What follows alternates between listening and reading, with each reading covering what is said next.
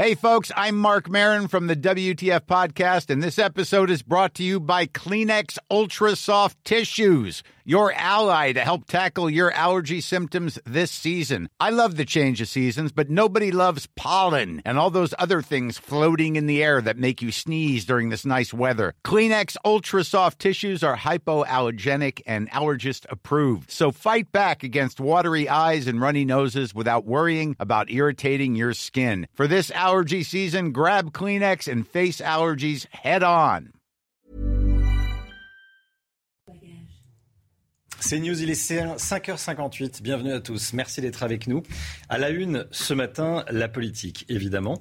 On va parler d'Emmanuel Macron, qui envisage de former un gouvernement d'union nationale. Il l'a dit à Fabien Roussel, le numéro 1 du PC, qu'il a reçu en fin de journée. On y revient dès le début du journal. Qui pourrait faire partie d'un tel gouvernement? Je poserai la question à Jonathan Sixou. A tout de suite, Jonathan. Le Conseil d'État interdit le burkini dans les piscines municipales de Grenoble, une décision qui euh, n'interdit pas le burkini au niveau national. On le verra. En France, la communauté juive se sent particulièrement en insécurité. C'est le résultat d'une enquête au niveau de l'Europe. On va y revenir en détail. Le chaos au Stade de France, l'UEFA conteste les chiffres fournis par le ministre de l'Intérieur. L'inquiétude de la Banque de France pour l'économie française, la Banque de France qui lance une alerte sur notre dette et qui demande qu'on baisse nos dépenses publiques, c'est ce que dit le président de la Banque de France ce matin dans le Figaro. On va y revenir avec vous, Éric de Ritmaten. A tout de suite, Éric. Deuxième jour de consultation à l'Elysée. Aujourd'hui, Emmanuel Macron va recevoir Julien Bayou d'Europe Écologie Les Verts et les Insoumis, Adrien Quatennens et Mathilde Panot. À l'issue de ces consultations, le chef de l'État envisage de former un gouvernement d'union nationale avec des représentants euh, de chaque parti. C'est en tout cas ce qu'il a dit à Fabien Roussel qu'il a reçu hier à l'Elysée. Sibylle de Lettres. Emmanuel Macron cherche des solutions pour éviter un blocage à l'Assemblée. Et cela pourrait passer par un gouvernement d'union nationale c'est ce qu'a expliqué Fabien Roussel, le leader du Parti communiste en sortant de l'Élysée. Il envisage ou la constitution d'un gouvernement d'union nationale, s'il y avait les partis pour y participer, ou d'aller chercher les soutiens au cas par cas. Une proposition pourtant déclinée par le député du Nord. J'ai tout de suite dit au président, il y a un tel climat de défiance à votre rencontre que ce n'est pas envisageable. Ça ne serait pas compris. Un gouvernement d'union nationale, c'est aussi ce qu'a suggéré François Bayrou plus tôt dans l'après-midi. Mais la tâche sera compliquée. Face au président, le patron des LR, Christian Jacob, a fermé la porte à toute logique de pacte. Les consultations se poursuivent aujourd'hui. Emmanuel Macron devrait rencontrer notamment les responsables d'Europe Écologie Les Verts et de la France Insoumise. Jonathan Sixou avec nous. Qui pourrait rentrer dans ce gouvernement d'union nationale? Beaucoup de questions, effectivement, euh, Romain, ce matin. Les personnalités macro-compatibles ne manquent pas, euh, surtout dans ce qu'était euh, il y a peu la grande famille des Républicains. On pense par exemple à Eric Woerth, qui a été un soutien d'Emmanuel Macron durant la campagne présidentielle. En tout cas, pour ce qui est de Christian Jacob, lui, c'est sûr et certain, il reste dans l'opposition. Il est intéressant de voir également que le communiste François Fabien Roussel, pardon, lui, ne ferme pas la porte à un gouvernement, on vient de l'évoquer. Euh, c'est euh, Édouard euh, Philippe et François Bayrou qui ont aussi dit à Emmanuel Macron qu'un gouvernement d'union nationale pourrait être une force pour la majorité présidentielle afin d'assurer les réformes à venir. Emmanuel Macron peut aussi compter sûrement sur des socialistes. Il y a les prétendants de toujours, Ségolène Royal, Emmanuel Valls. Autre inconnu, que fera le chef de l'État avec le Rassemblement national? C'était le parti infréquentable jusqu'au second tour des élections législatives Aujourd'hui, un allié nécessaire avec 89 députés. Louis Alliot pourrait peut-être faire son entrée euh, au gouvernement. En tout cas, Marine Le Pen, elle, garderait la présidence euh, du groupe à l'Assemblée nationale. Ce qui est sûr, en tout cas ce matin, Romain, on peut dire que Jean-Luc Mélenchon n'intégrerait pas un tel gouvernement, puisque pour lui, c'était Matignon ou rien. Merci beaucoup, Jonathan. Je vous pose la question ce matin sur le compte Twitter de CNews. Est-ce que vous êtes pour ou contre ce gouvernement d'union nationale contre à 75%, pour à 25%, vous continuez à voter. Puis regardez cette image euh, politique, c'est la première apparition publique du président de la République depuis euh, dimanche dernier, c'était à la fête de la musique. Hier soir à l'Elysée, le président qui a fait une toute petite allusion à la situation politique. Il a dit il se trouve que cette maison, donc l'Elysée, a été occupée aujourd'hui à d'autres activités que la fête de la musique, compte tenu du contexte politique. Voilà, Emmanuel Macron hier soir pour la fête de la musique. Et puis, euh, notez euh, qu'Éric Zemmour sera l'invité exceptionnel de Christine Kelly ce soir, 19h. Face à l'info spéciale, Éric Zemmour, invité de Christine Kelly. Quel avenir pour Éric Zemmour? Comment analyse-t-il la situation politique actuelle? On va en parler. Le Conseil d'État tacle le maire de Grenoble, Chana. Oui, le maire de Grenoble qui voulait autoriser le burkini, le maillot de bain euh, islamiste dans les piscines municipales de sa ville. Le Conseil d'État a jugé que l'autorisation euh, du burkini portait atteinte au principe de neutralité des services publics. Mais attention, ce n'est pas une interdiction nationale puisque le burkini est toujours autorisé dans la ville de Rennes. La municipalité de Grenoble a dit prendre acte de cette décision. Vincent Fandège. Adopté, critiqué, suspendu et finalement annulé. Le Conseil d'État a confirmé hier l'interdiction du nouveau règlement municipal de la ville de Grenoble qui autorisait notamment le burkini. En l'espèce, le juge des référés constate que, contrairement à l'objectif affiché par la ville de Grenoble, l'adaptation du règlement intérieur de ces piscines municipales ne visait qu'à autoriser le port du burkini afin de satisfaire une revendication de nature religieuse. Sur Twitter, Gérald Darmanin se félicite d'une victoire contre le communautarisme du maire de la ville, écrit-il. De son côté, l'ancienne édile de Grenoble réclame la démission d'Éric Piolle. Il y avait donc une arrière-pensée électoraliste de favoriser cet islamisme politique. Cette arrière-pensée électoraliste est condamnable. On ne peut pas accepter qu'un élu de la République, qu'un élu municipal favorise une partie euh, islamiste de la population pour des raisons électorales. La municipalité a elle aussi réagi, annonçant prendre acte de la décision, mais dit regretter que le Conseil d'État lui prête des intentions qu'elle n'a pas. La France est l'un des pays européens où les juifs se sentent le moins en sécurité. C'est le résultat d'une enquête réalisée par l'Association juive européenne. Elle révèle pour la première fois un classement sur la qualité de la vie juive. Sur 12 pays, la France est huitième. Les explications des civils de lettres. La France, parmi les pays où la qualité de la vie pour la communauté juive est la moins bonne, elle se classe à la huitième place sur 12 selon un indicateur établi par l'Association juive européenne et basé sur quatre critères. Les actions menées par le gouvernement, l'attitude de la population, l'antisémitisme et le sentiment d'insécurité. Et c'est justement ce dernier point qui est le plus inquiétant en comparaison avec d'autres pays européens, la France est le lieu où la communauté juive se sent le plus en insécurité.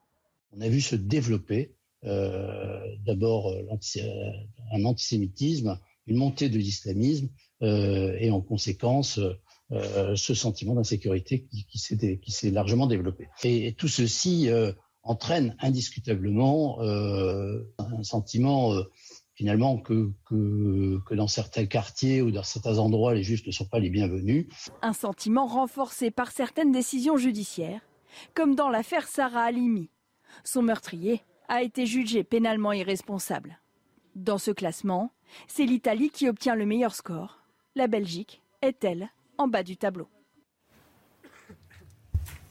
Les auditions devant le Sénat sur le chaos au Stade de France se poursuivent. Hier, l'UEFA a démonté euh, et a contesté les chiffres de Gérald Darmanin. le ministre de l'Intérieur avait estimé que 30 000 à 40 000 supporters anglais s'étaient présentés au Stade de France sans billets ou avec des billets falsifiés. L'UEFA assure qu'il y en avait en réalité dix fois moins. Jeanne Concard. En quelques secondes, Martine Callen, directeur général des événements de l'UEFA, démonte devant le Sénat les chiffres avancés il y a trois semaines par Gérald Darmanin. On sait aujourd'hui qu'on a eu autour de 2600 billets qui étaient faux. Et même si quelques milliers d'autres faux billets n'ont sans doute pas été scannés d'après l'organisation, ces chiffres approximatifs restent bien en deçà de ceux annoncés par les autorités françaises, qui les estimaient à 35 000. Le 28 mai dernier, dans la foulée du chaos de la soirée, Gérald Darmanin avait jugé les supporters britanniques responsables des incidents. Hier, toujours devant le Sénat, les associations anglaises sont venues livrer leur version. Ted Morris est le président de l'organisation des supporters handicapés de Liverpool. Il a recueilli près de 9000 témoignages de mauvais traitements lors de cette soirée. Les supporters handicapés ont été traités comme des animaux. Il faut que les autorités acceptent leurs responsabilités, sans quoi je pense que les JO ne pourront pas se dérouler ici. Je voudrais dire au ministre de l'Intérieur qu'il a humilié les habitants de Paris. Il est la honte du gouvernement, il a menti et cela a amplifié notre douleur et notre traumatisme. L'enquête indépendante commanditée par l'UEFA devrait rendre ses conclusions en septembre. Les soldes d'été, c'est parti. Des soldes qui commencent ce matin, qui dureront jusqu'au 19 juillet dans la plupart, des départements de, France métropolitaine. Est-ce que vous faites les soldes, vous? Tiens, chaque, chaque année, on se dit, oh, je les fais pas, puis on va quand même jeter un petit coup d'œil. Eh oui, c'est d'ailleurs la grande question des commerçants qui sont complètement dans l'incertitude. Est-ce que les clients seront au rendez-vous avec la baisse du pouvoir d'achat? Les ménages français n'ont pas vraiment la tête à dépenser. Reportage à Toulouse, signé Jean-Luc Thomas. On vient de fermer la boutique pour euh, pouvoir avancer plus vite l'étiquetage. Dans cette boutique, le dernier après-midi avant les soldes est toujours un branle-bas de combat. Tout le monde est réquisitionné pour faire valser les étiquettes en quelques heures. Malgré les difficultés du moment, cette gérante espère de bons soldes. On essaye vraiment de proposer des, bons produits au bon prix pour accompagner les clients dans ces moments difficiles, parce qu'on est quand même conscient que la vie n'est pas facile pour tout le monde. Bien évidemment, les soldes, c'est une grande opportunité pour les clients d'économiser. De, Donc c'est pour ça que nous, on a toujours joué le jeu dans notre boutique. Pour ces soldes d'été 2022, les clients se partagent entre les prudents réalistes et les fashionistas optimistes.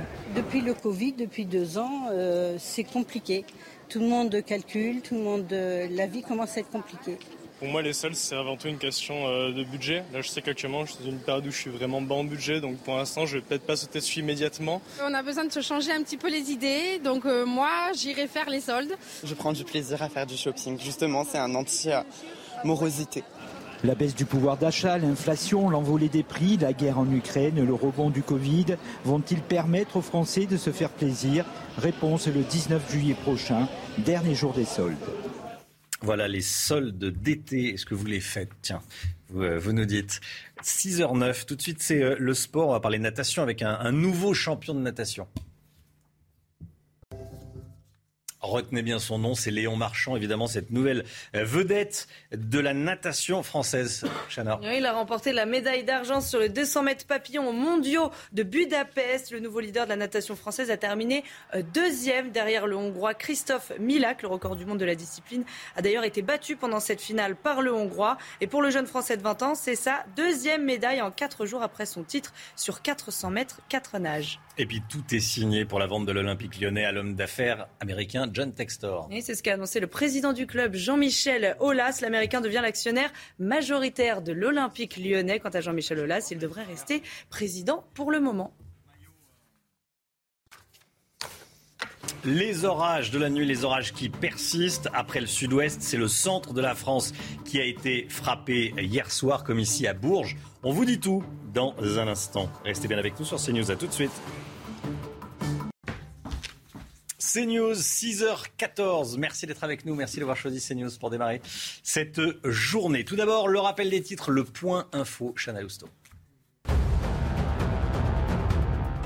Cette tragédie à Saint-Nazaire, un bébé de 12 mois est mort après avoir passé plusieurs heures dans une voiture. Ses parents l'avaient laissé seul alors que la température avoisinait 28 degrés. Le petit garçon a été retrouvé inanimé dans le siège auto. Les pompiers n'ont malheureusement pas réussi à le réanimer.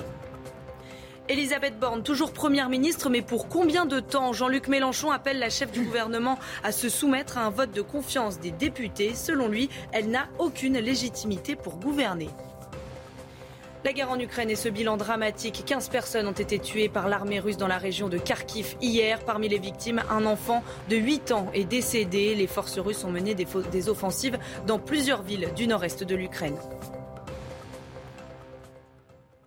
Les orages après la canicule, les orages persistent cette semaine. Après le sud-ouest et le centre de la France qui a été euh, frappé hier soir, la grêle a fait de nouveaux dégâts, notamment en Saône-et-Loire, Alexandra Blanc. Hein. Oui, en effet, les orages se sont plutôt décalés sur le centre ou encore le centre-est du pays avec donc de nouveau un temps très instable. Hier, on va le voir sur les images au programme de la grêle, mais également de fortes pluies avec ces orages et puis évidemment de fortes rafales de vent.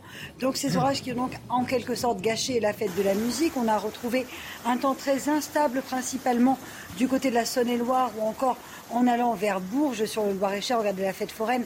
Dans le Cher. Dans, le Cher, pardon. Hmm avec donc de la grêle, mais également un temps euh, très très mitigé en remontant vers le nord-est. On le voit sur les images toujours de la grêle, mais également des orages. La mauvaise nouvelle, c'est que ça va continuer une nouvelle fois aujourd'hui avec neuf départements placés sous surveillance pour les orages, avec donc de nouveau des orages principalement entre les Landes et euh, l'Est du pays. On retrouvera également des températures assez euh, caniculaires entre Lyon et l'Isère. Merci Alexandra. Est-ce que c'est la fin de ce qu'on appelle le front républicain depuis quelques dizaines d'années euh, contre le RN On se pose la question parce que la majorité est restée très floue sur ses consignes de vote au second tour des législatives. Chana. Dans les circonscriptions qui opposaient la NUPES au RN, Ensemble n'a pas voulu choisir alors que pendant des années, vous l'avez dit, les partis politiques ont systématiquement appelé à faire barrage à l'extrême droite. Mathilde Moreau. Dans 61 circonscriptions où était opposé un candidat de la NUPS et du Rassemblement national, la majorité présidentielle n'a pas donné de consigne de vote dans la moitié d'entre elles.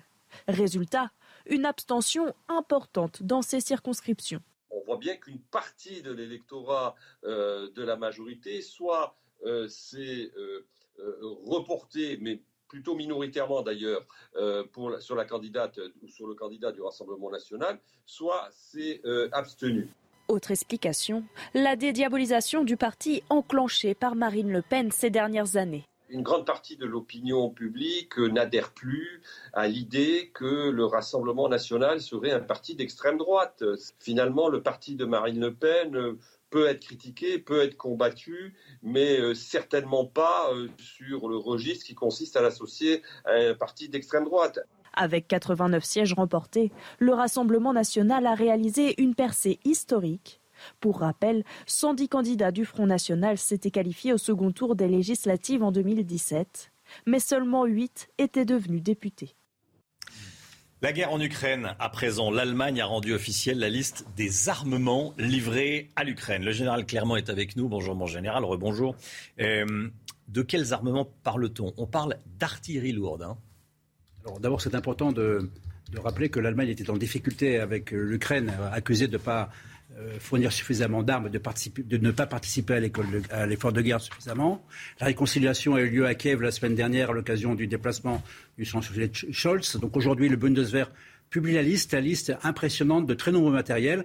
Mais en réalité, il y a deux types de matériel. Il y a une grande quantité de matériel qui sont des matériels déclassés, retirés du service et qui sont des matériels de l'ex-RDA que l'armée allemande devait avoir en stock. Hein. On va prendre comme exemple les 30 blindés antiaériens Guépard, qui sont des, blindés, de la lutte antiaérienne avec des canons de 35 mm, ce qui n'existe plus du tout dans le monde moderne.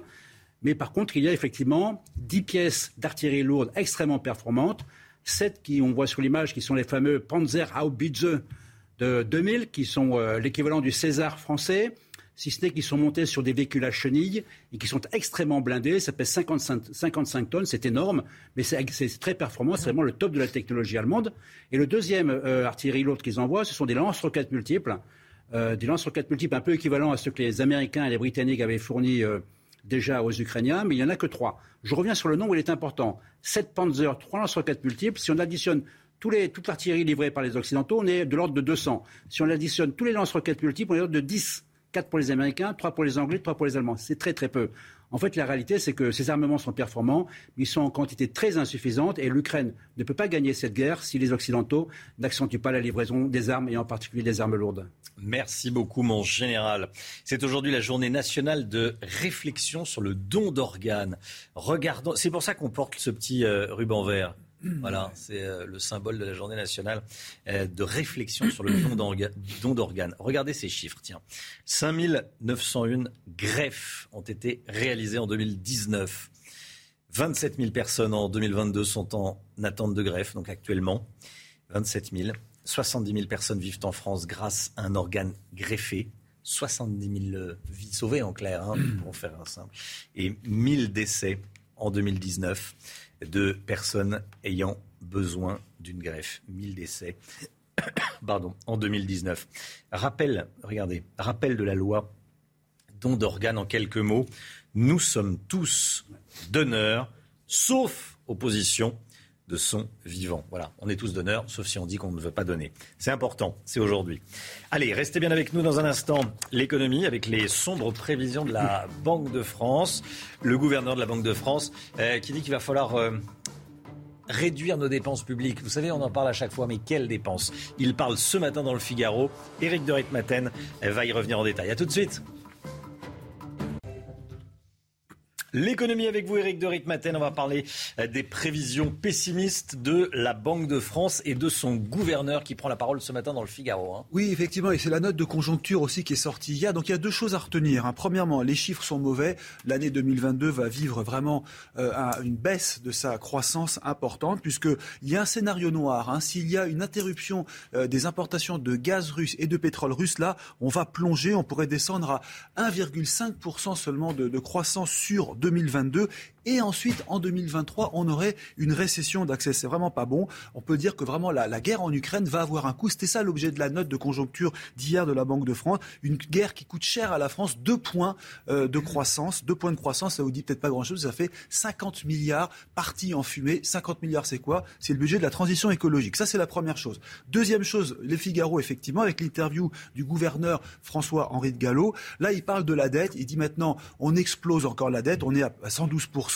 c'est quand même considérable. Il hein. ne faut pas oublier que les objectifs, c'est 60% hein, selon Maastricht. Donc on en est loin. Il va falloir baisser les dépenses publiques. Il est illusoire de penser que notre dette est sans coût et sans limite. Et concernant la fonction publique, l'administration, c'est pas le tout de dépenser de l'argent. Il faut aussi être productif. Voilà en gros ce qu'il dit. En tout cas, on est parti pour une croissance molle cette année, avec aussi un risque de forte inflation qui risque de durer plus que prévu. En résumé, oui, la crise que l'on vit actuellement n'est qu'un début et ça sera plus dur et plus compliqué à gérer que prévu. C'est News, 6h26, vous le voyez derrière moi, ça donne le ton de la nuit qu'on vient de passer dans certains départements. Le détail dans un instant avec Alexandra Blanc, mais tout de suite la météo des plages.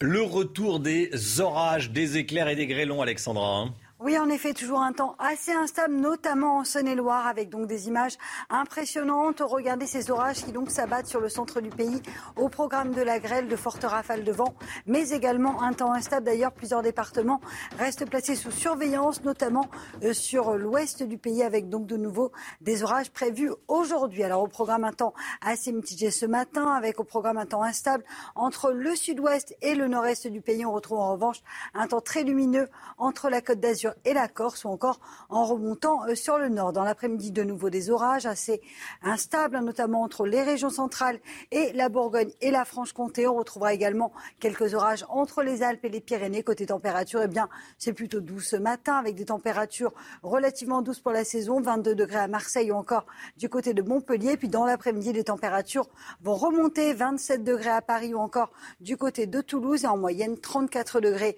du côté d'Ajaccio. Ça baisse un petit peu entre Lyon et Grenoble avec 31 degrés. La suite du programme, encore et toujours des orages, notamment pour les journées de jeudi, de vendredi et puis samedi, arrivée d'une nouvelle perturbation par les régions de l'Ouest avec une chute des températures.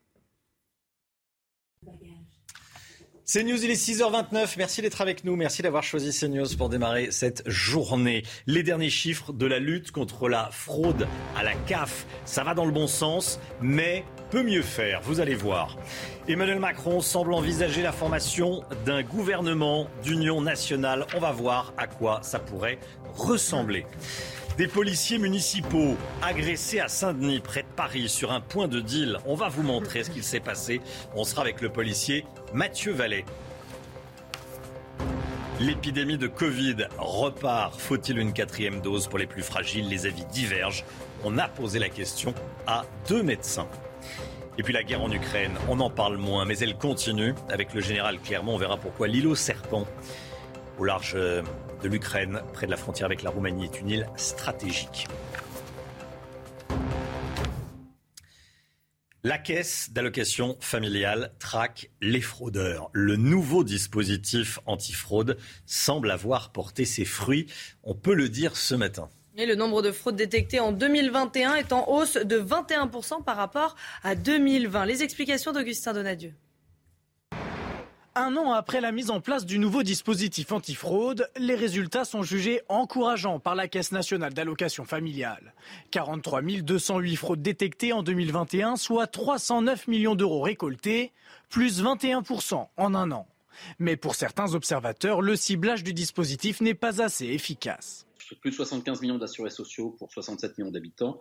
Euh, le problème, c'est qu'on paye des prestations sociales à des millions de personnes qui n'y ont pas droit. Et tant qu'on ne s'attaquera pas à ce sujet-là, euh, on mettra des coups d'épée dans l'eau et on continuera de perdre des milliards d'euros d'argent public.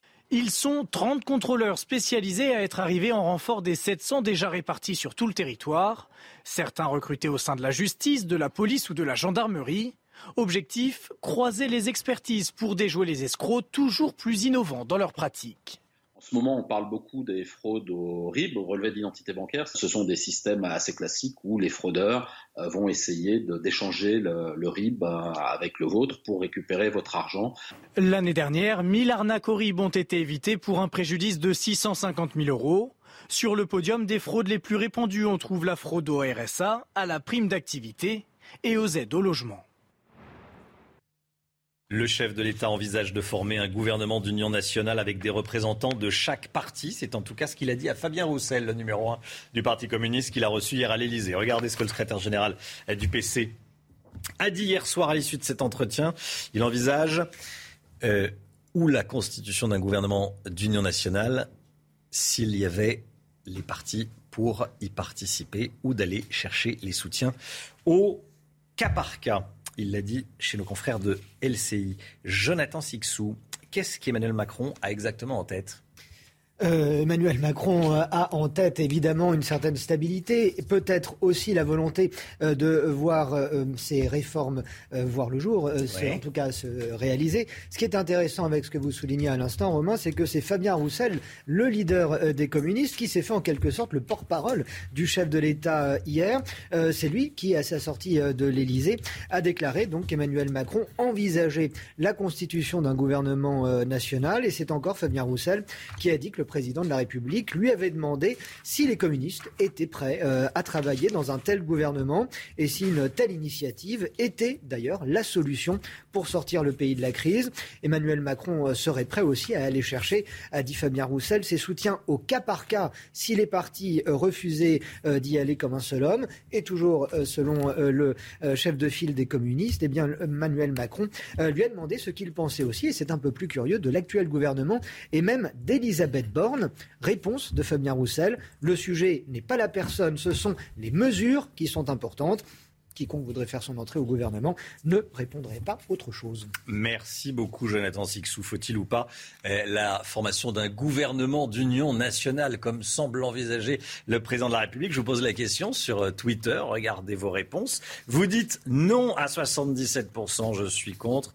Euh, vous dites oui à 23%. Voilà pour le moment les résultats. Vous continuez à donner votre avis, bien sûr. Elisabeth Borne, toujours Première ministre, mais pour combien de temps Jean-Luc Mélenchon appelle la chef du gouvernement à se soumettre à un vote de confiance des députés. Selon lui, elle n'a aucune légitimité pour gouverner.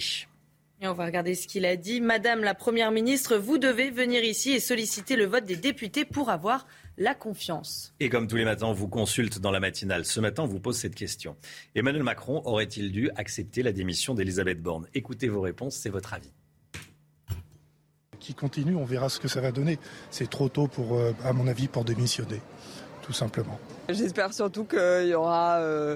Euh, une assemblée qui sera dans l'intelligence et dans le bon fonctionnement. Euh, si c'est sans Elisabeth Borne, eh ben, c'est sans Elisabeth Borne. Euh, bah oui, je pense qu'il aurait dû, oui, euh, puisque a priori il devait changer des choses, il n'a rien changé, donc voilà. Peut-être qu'il aurait dû accepter en fait du coup, et essayer de trouver un, de monter un autre gouvernement avec peut-être un peu plus de Ouais, pas une, espèce de cohabitation, mais tenter peut-être de créer autre chose, peut-être, ouais, avec un peu de recul finalement, peut-être. Qui va remplacer Richard Ferrand à la présidence de l'Assemblée nationale? Une sorte de primaire est organisée cet après-midi entre les partenaires de la majorité. Il y a six candidats euh, de la majorité et un candidat, une candidate en l'occurrence des, Républicains. Regardez la liste.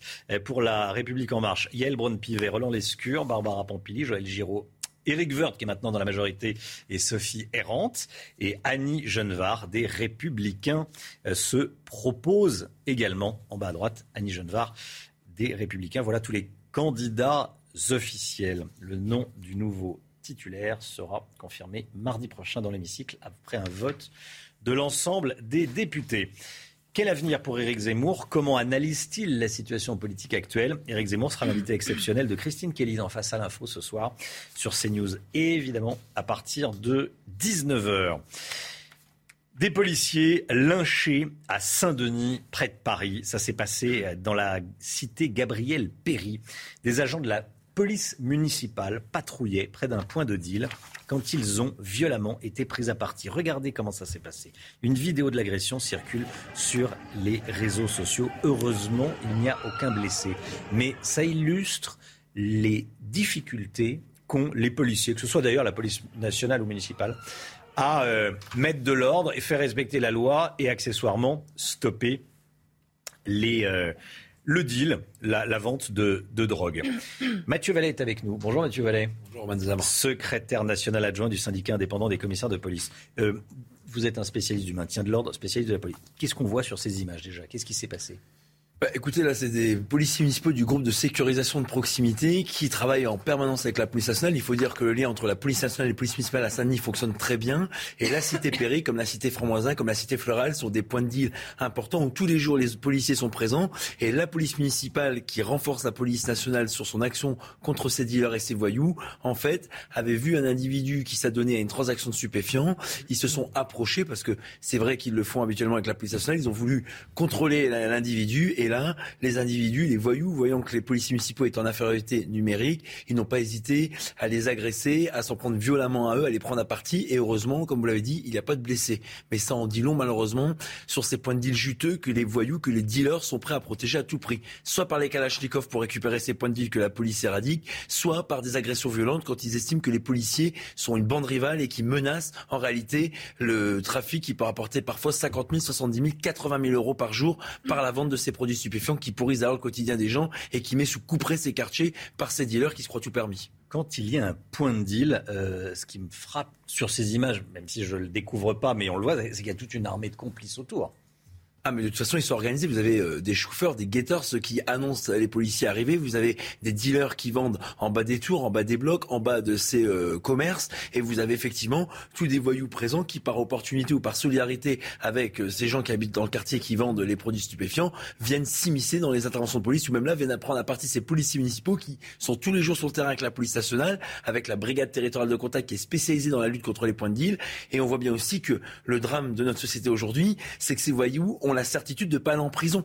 Donc quand on fracasse un policier aujourd'hui dans la République française, on sait qu'on n'ira pas forcément en prison. Donc comme il y a ce sentiment d'impunité qui arme les voyous, eh ben ils s'en donnent à cœur joie et c'est surtout qu'il faut surtout souvent plusieurs interpellations, plusieurs présentations devant la justice, plusieurs condamnations pour que ça débouche si on a de la chance à une incarcération. Manque de place de prison, manque parfois de sévérité de la justice, manque de consignes claires, c'est-à-dire que l'exception c'est l'incarcération, la règle c'est la liberté. Ben non, quand on fracasse un policier dans la République, il faut être certain qu'on sera présenté devant un juge, condamné systématiquement et incarcéré automatiquement. Vous nous dites que les personnes qu'on voit sur ces images euh, ne seront pas inquiétées? Ah ben, en tout cas, on a beaucoup d'éléments et j'ai des bons espoirs qu'elles soient interpellées rapidement parce qu'elles sont locales, elles sont connues et donc d'une certaine manière, elles pensent jouir d'un sentiment d'impunité et que les policiers vont rapidement faire cesser par la connaissance qu'ils ont des lieux, des individus et des interpellations qui auront rapidement lieu. Par contre, ils n'ont pas la certitude, ces voyous, d'aller en prison. Donc même des peines de prison qui seraient courtes seraient dissuasives. Quand vous savez que vous passerez devant le magistrat plus d'une fois pour que vous ayez une chance d'avoir une condamnation qui amène à une incarcération, vous savez qu'en réalité, le risque d'être incarcéré rapidement, c'est-à-dire la première fois après la première exaction contre les policiers, elle est très faible. Ça veut dire quoi? Ça veut dire qu'on est en train de banaliser les violences sur les policiers parce qu'on n'est pas systématiquement incarcéré quand on est condamné pour des violences sur des policiers, que ce soit nationaux, municipaux, des gendarmes, des enseignants, des élus, des médecins, tous ceux qui incarnent aujourd'hui la République et qui servent les Français. Au-delà de toute considération politique, on parle de la formation d'un gouvernement d'union nationale.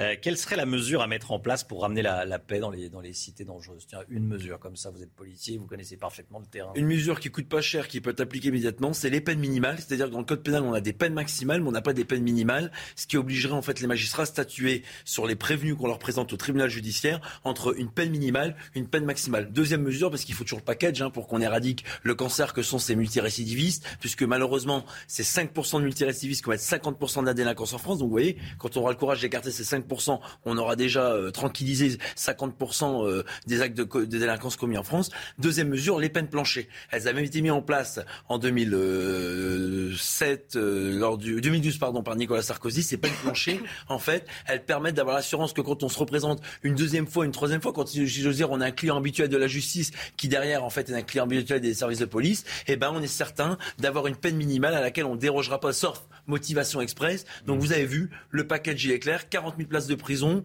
peine minimale, peine plancher, tout ça, ça permettra de renforcer le bras armé de la justice et surtout de renforcer sur le terrain la légitimité et euh, la défense des policiers par rapport à des voyous qui se croient tout permis et dont aujourd'hui la vie des gens ne vaut plus rien, encore moins celle d'un policier, dont derrière on voit que dans certains clips de rap, dont on a les parfaites mm. stigmatisations, on a les armes, le stup, les voyous, les gangs et des policiers qui sont euh, traînés au sol ou en tout cas qui sont euh, ciblés comme à abattre parce qu'ils gênent les trafics et gênent les dealers. C'est ça aujourd'hui, c'est que pour du stup, pour de l'argent sale, on est prêt à sacrifier des policiers et à faire couler le sang tel que le font les euh, voyous pour récupérer les points de deal entre eux, notamment à Marseille, dans les quartiers nord ou même à la Duchère récemment à Lyon. Merci beaucoup Mathieu Vallée. Merci à vous. Merci d'être venu ce matin sur le plateau de la, de la matinale, secrétaire national adjoint du syndicat indépendant des commissaires de police. Bonne journée, à bientôt. Et je voulais vous parler également de ce qui s'est passé à, Saint-Nazaire. Une tragédie, un bébé de 12 mois est mort après avoir passé plusieurs heures dans une voiture. Ses parents l'avaient laissé seul alors que la température avoisinait les 28 degrés. Le petit garçon a été retrouvé inanimé dans le siège auto. Euh, on en parlait hier, hier matin dans, la matinale. Euh, c'est dramatique. Les pompiers n'ont malheureusement pas pu euh, le ranimer. Il avait 12 mois. Allez, 6h42, le sport. Tout de suite, on va parler de l'Olympique lyonnais. Tout est signé avec l'homme d'affaires américain John Textor. Tout est signé pour la vente de l'OL à l'homme d'affaires américain John Textor. C'est le président du club Jean-Michel Aulas qui l'a annoncé hier. L'Américain devient l'actionnaire majoritaire de l'Olympique lyonnais. Jean-Michel Aulas, quant à lui, euh, devrait rester président. Avec ce rachat, l'OL devient le 11e club français détenu par des investisseurs étrangers. CNews, 6h43. Merci d'être euh, avec nous. Merci d'avoir choisi CNews pour démarrer cette journée. Dans un instant, on va parler de la décision du Conseil d'État sur le Burkini. Le Conseil d'État qui tacle la mairie de Grenoble. Vous savez, qui voulait autoriser les maillots de bain islamistes, le Burkini, dans ses piscines municipales. On va revenir sur cette décision avec Jonathan Sixou dans un instant. A tout de suite. Bon réveil à tous. C'est News, il est 7h moins le quart. Bienvenue à tous, merci d'être avec nous. Tout d'abord, le point actu, le point info avec Chana Lousteau. La communauté juive ne se sent pas en sécurité en France. C'est le résultat d'une enquête réalisée par l'Association juive européenne. Elle révèle pour la première fois un classement sur la qualité de la vie juive en Europe. Sur 12 pays, la France est 8e. Les vacances d'été approchent et attention, les avions vont peut-être se faire rares. Les appels à la grève des compagnies aériennes se multiplient. Les syndicats de Ryanair appellent à faire grève dans cinq pays le week-end prochain. La France, l'Espagne, la Belgique, le Portugal et l'Italie sont concernés. C'est les 70 ans de l'entrée au Panthéon de Louis Braille. Aujourd'hui, Louis Braille, c'est l'inventeur du braille qui permet aux aveugles de lire. À l'occasion de cet anniversaire, les organisations d'aide aux aveugles demandent de promouvoir le braille. Cérémonie officielle, conférences internationales et activités pratiques sont organisées aujourd'hui à Paris. La politique, le ton monte chez les républicains face aux échecs successifs. Les jeunes LR appellent un renouvellement de leur tête d'affiche. Et selon eux, les Français veulent des idées neuves et pour cela, il faut faire émerger des jeunes. Reportage de Augustin Donadieu. Vous les connaissez presque tous, ils sont sur le devant de la scène depuis très longtemps, trop selon les jeunes républicains. La nouvelle génération commence à hausser le ton pour voir émerger de nouvelles figures dans leur parti. Euh, moi, je crois que ce que veulent les Français, c'est voir euh, de nouveaux visages. Non pas juste pour voir de nouveaux visages, hein, euh, mais euh, voir des idées neuves, entendre des idées neuves. Ils sont plusieurs au sein du parti à appeler au bilan des défaites successives en mettant en avant l'usure des personnalités en place depuis l'UMP. Je vois Jean-François Copé qui annonce vouloir un pacte de gouvernement avec Emmanuel Macron. Je regrette que ce soit des vieux barons qui soient sur les plateaux de télévision pour aller défendre notre mouvement, pour aller défendre les républicains, alors qu'on pourrait faire émerger des jeunes qui diraient quelles sont leurs convictions et quel est le projet qu'ils veulent porter pour le pays pour les cinq prochaines années. Ils se considèrent comme l'avenir de la droite et veulent peser dans les prochains mois. Ils promettent une candidature à la présidence du groupe à l'Assemblée nationale et à la tête du parti. La guerre en Ukraine, la guerre en Ukraine, je voulais qu'on parle euh, ce matin de l'île aux serpents. C'est une île euh, qui est stratégique, vous allez le voir sur la, carte. Elle se trouve en mer Noire, au large de l'Ukraine, euh, près de la frontière avec la Roumanie. Moscou dit avoir repoussé hier un assaut des Ukrainiens, parce que c'est une île qui est désormais contrôlée par les Russes depuis le début de la guerre. Et euh, les Russes disent avoir repoussé hier un assaut des, Ukrainiens qui voulaient la récupérer, cette île. Il y a une bataille pour la récupérer. Général Clermont avec nous, pourquoi est-elle stratégique, cette île aux serpents? C'est une île dont on a entendu parler dès le premier jour de la hmm. guerre, le 24 février. Elle est devenue célèbre. Hein puisque le, un des gardes-côtes a, prononcé ce mot qui aurait pu être de Cambronne, soldat russe, allez vous faire foutre, il est devenu le symbole de la résistance de l'Ukraine, et il a été décoré par Vladimir Zelensky. Donc c'est un personnage. Elle est stratégique parce que vous l'avez dit, elle est située à l'embouchure du Danube, elle, contrôle, elle, elle, a été saisie par les Russes qui ont installé des systèmes, des radars et des systèmes de défense solaire, et contrôle l'accès de la mer Noire à Odessa. Donc, dans une, la perspective euh, d'une offensive sur Odessa, elle va jouer un rôle très important. Et puis, elle est au cœur des gisements d'hydrocarbures dont on a parlé hier, euh, avec le gaz et le pétrole. Donc, euh, celui qui possède l'île, il, a quand même pris un avantage sur l'adversaire. Donc, effectivement, il y a des offensives par les Ukrainiens qui ont coulé des bateaux au mois, d'avril. Là, ils ont annoncé le 17 juin avoir coulé un remorqueur qui ravitaillait l'île, les soldats russes de l'île, une cinquantaine de soldats en munitions et en vivres. Et effectivement, les Russes ont annoncé qu'ils avaient repoussé une attaque qui a eu lieu le, 21 juin, une attaque des Ukrainiens en règle, avec euh, de l'artillerie, des drones. Euh, et effectivement, on voit des images satellites avec euh, des zones qui ont, qui ont, brûlé dans cette île qui fait, en fait, je rappelle, 17 hectares, soit une vingtaine de terrains de football. Donc c'est vraiment une île toute minuscule. Dernier épisode, les Ukrainiens ont rappelé que, vous vous souvenez, on a parlé hier de l'attaque des puits de forage. Eh l'attaque des puits de forage, ça s'est fait dans ce contexte-là.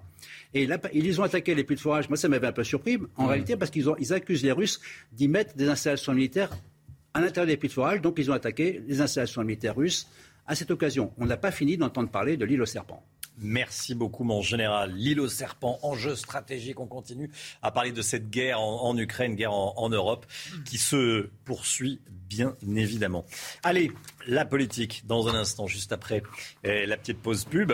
On va parler du Conseil d'État qui a confirmé l'interdiction du port du burkini dans les piscines municipales à Grenoble. Tout de suite. C'est News, 6h55, la politique. Avec vous, Jonathan Sixou, on va parler du Conseil d'État qui a confirmé l'interdiction du port du burkini dans les piscines municipales de Grenoble.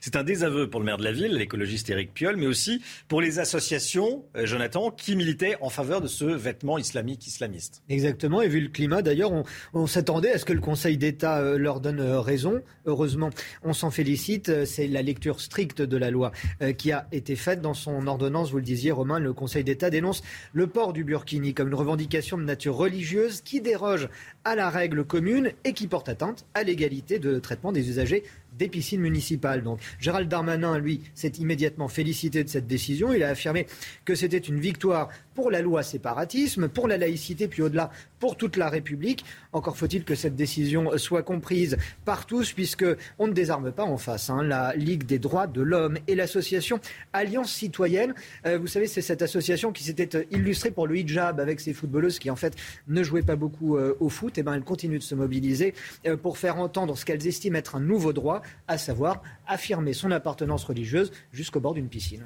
Ce droit peut-il être reconnu? Bah, a priori non, puisque euh, du moins en tant que la République, tant que la République défendra euh, ses valeurs fondamentales telles que la laïcité.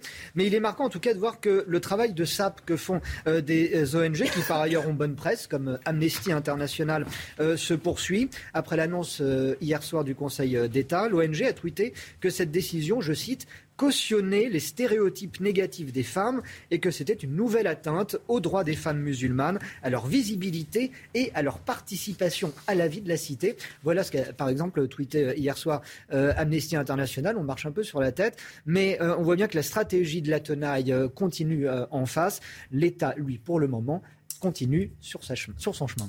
Jonathan Sixou. Merci Jonathan.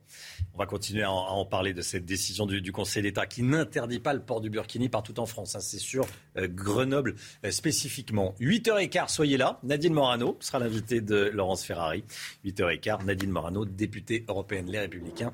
Invité de Laurence Ferrari. Soyez là si vous le 6h57, réveillon musique, comme tous les matins, vous le savez. Aujourd'hui, on écoute, tiens, euh, le Métèque de Renaud. Renaud qui reprend la célèbre chanson de Georges Moustaki. Qui me donne l'air de rêver, moi qui ne rêve plus souvent. Avec mes mains de maraudeurs, de musiciens et de rôdeurs, qui ont pillé tant de jardins. Avec ma bouche qui a bu qui mordu, sans jamais assouvir sa faim. Avec ma gueule de métèque, différent pas Voilà, c'était un petit peu coupé à la, à la hache, là, le pauvre métèque de, de Renault. Eh, merci Renault. 6h58, le temps tout de suite, Alexandra Blanc.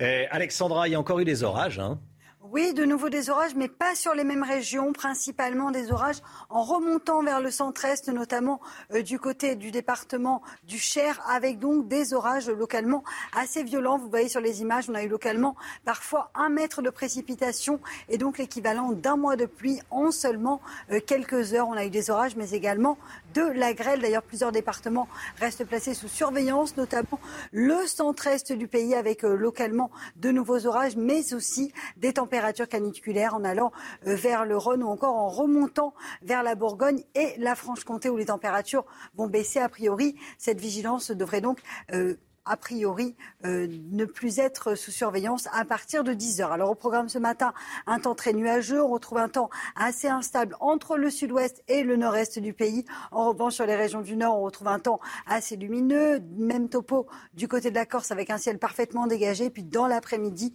de nouveau un temps assez instable avec des orages localement assez violents. Vous le voyez entre le centre et le nord-est, notamment entre le Lyonnais, la Bourgogne ou encore la Franche-Comté, avec de nouveau de la grêle. De toute façon, on aura des orages tout au long de la semaine. Côté température, eh bien, les températures sont plutôt douces ce matin, avec euh, en moyenne 16 degrés pour le bassin parisien, 22 degrés en allant vers Marseille ou encore vers Montpellier. Puis dans l'après-midi, les températures sont un petit peu plus respirables, 31 degrés du côté de Lyon. Vous aurez en moyenne 27 degrés à Paris, tout comme de Toulouse et 25 degrés à Rennes, la suite du programme. Des conditions météo toujours assez orageuses et instables, principalement pour les journées de jeudi et de vendredi. baguette C'est News, il est 7h. Bienvenue à tous. Merci d'être avec nous, euh, d'être avec nous. À la une, la politique, bien sûr. Emmanuel Macron envisage de former un gouvernement d'union nationale. Il l'a dit au communiste Fabien Roussel, qu'il a reçu en fin de journée à l'Elysée. On y revient dès le début du journal. Qui pourrait faire partie d'un tel gouvernement? Je poserai la question à Jonathan Sixou. Et puis, euh, invité politique de 7h, Laure Lavalette. Bonjour. Vous êtes député Rassemblement national, porte-parole du euh, parti. Et à tout de suite. Le Conseil d'État interdit le burkini dans les piscines municipales de Grenoble, une décision qui n'interdit pas le burkini au niveau national. On en parle ce matin. L'inquiétude de la Banque de France pour l'économie française, la Banque de France qui lance une alerte sur notre dette et qui demande qu'on baisse nos dépenses publiques. On verra ça avec Éric de Ritmaten. Et puis les chiffres de la sécurité routière le mois dernier a été particulièrement meurtrier analyse de ces chiffres, décryptage avec Pierre Chasseret de 40 millions d'automobilistes. Le chef de l'État envisage de former un gouvernement d'union nationale avec des représentants de chaque parti, Chana. Hein. c'est en tout cas ce qu'il a dit à Fabien Roussel qu'il a reçu hier à l'Élysée, Sibylle de Lettres. Emmanuel Macron cherche des solutions pour éviter un blocage à l'Assemblée. Et cela pourrait passer par un gouvernement d'union nationale c'est ce qu'a expliqué Fabien Roussel, le leader du Parti communiste en sortant de l'Élysée.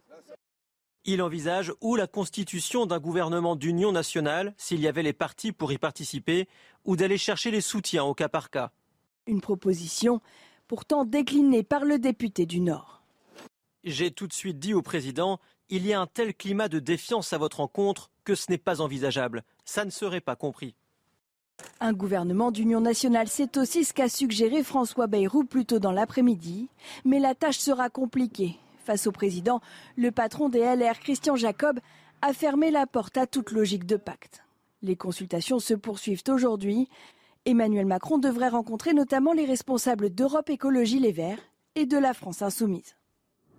Jonathan Sixou avec nous. Qui pourrait rentrer dans ce gouvernement d'union nationale, Jonathan? Il y a plus de questions que de réponses ce matin, du moins. En tout cas, euh, il y a euh, des chemins qui peuvent se dessiner. Les personnalités macro-compatibles ne manquent pas, surtout dans ce qui était, euh, il y a peu, la famille des Républicains. On pense à Eric Woerth, qui avait rallié le chef de l'État durant la campagne présidentielle. On vient de l'entendre. Christian Jacob, lui, met un point d'honneur à ne pas travailler avec le chef de l'État pour incarner l'opposition.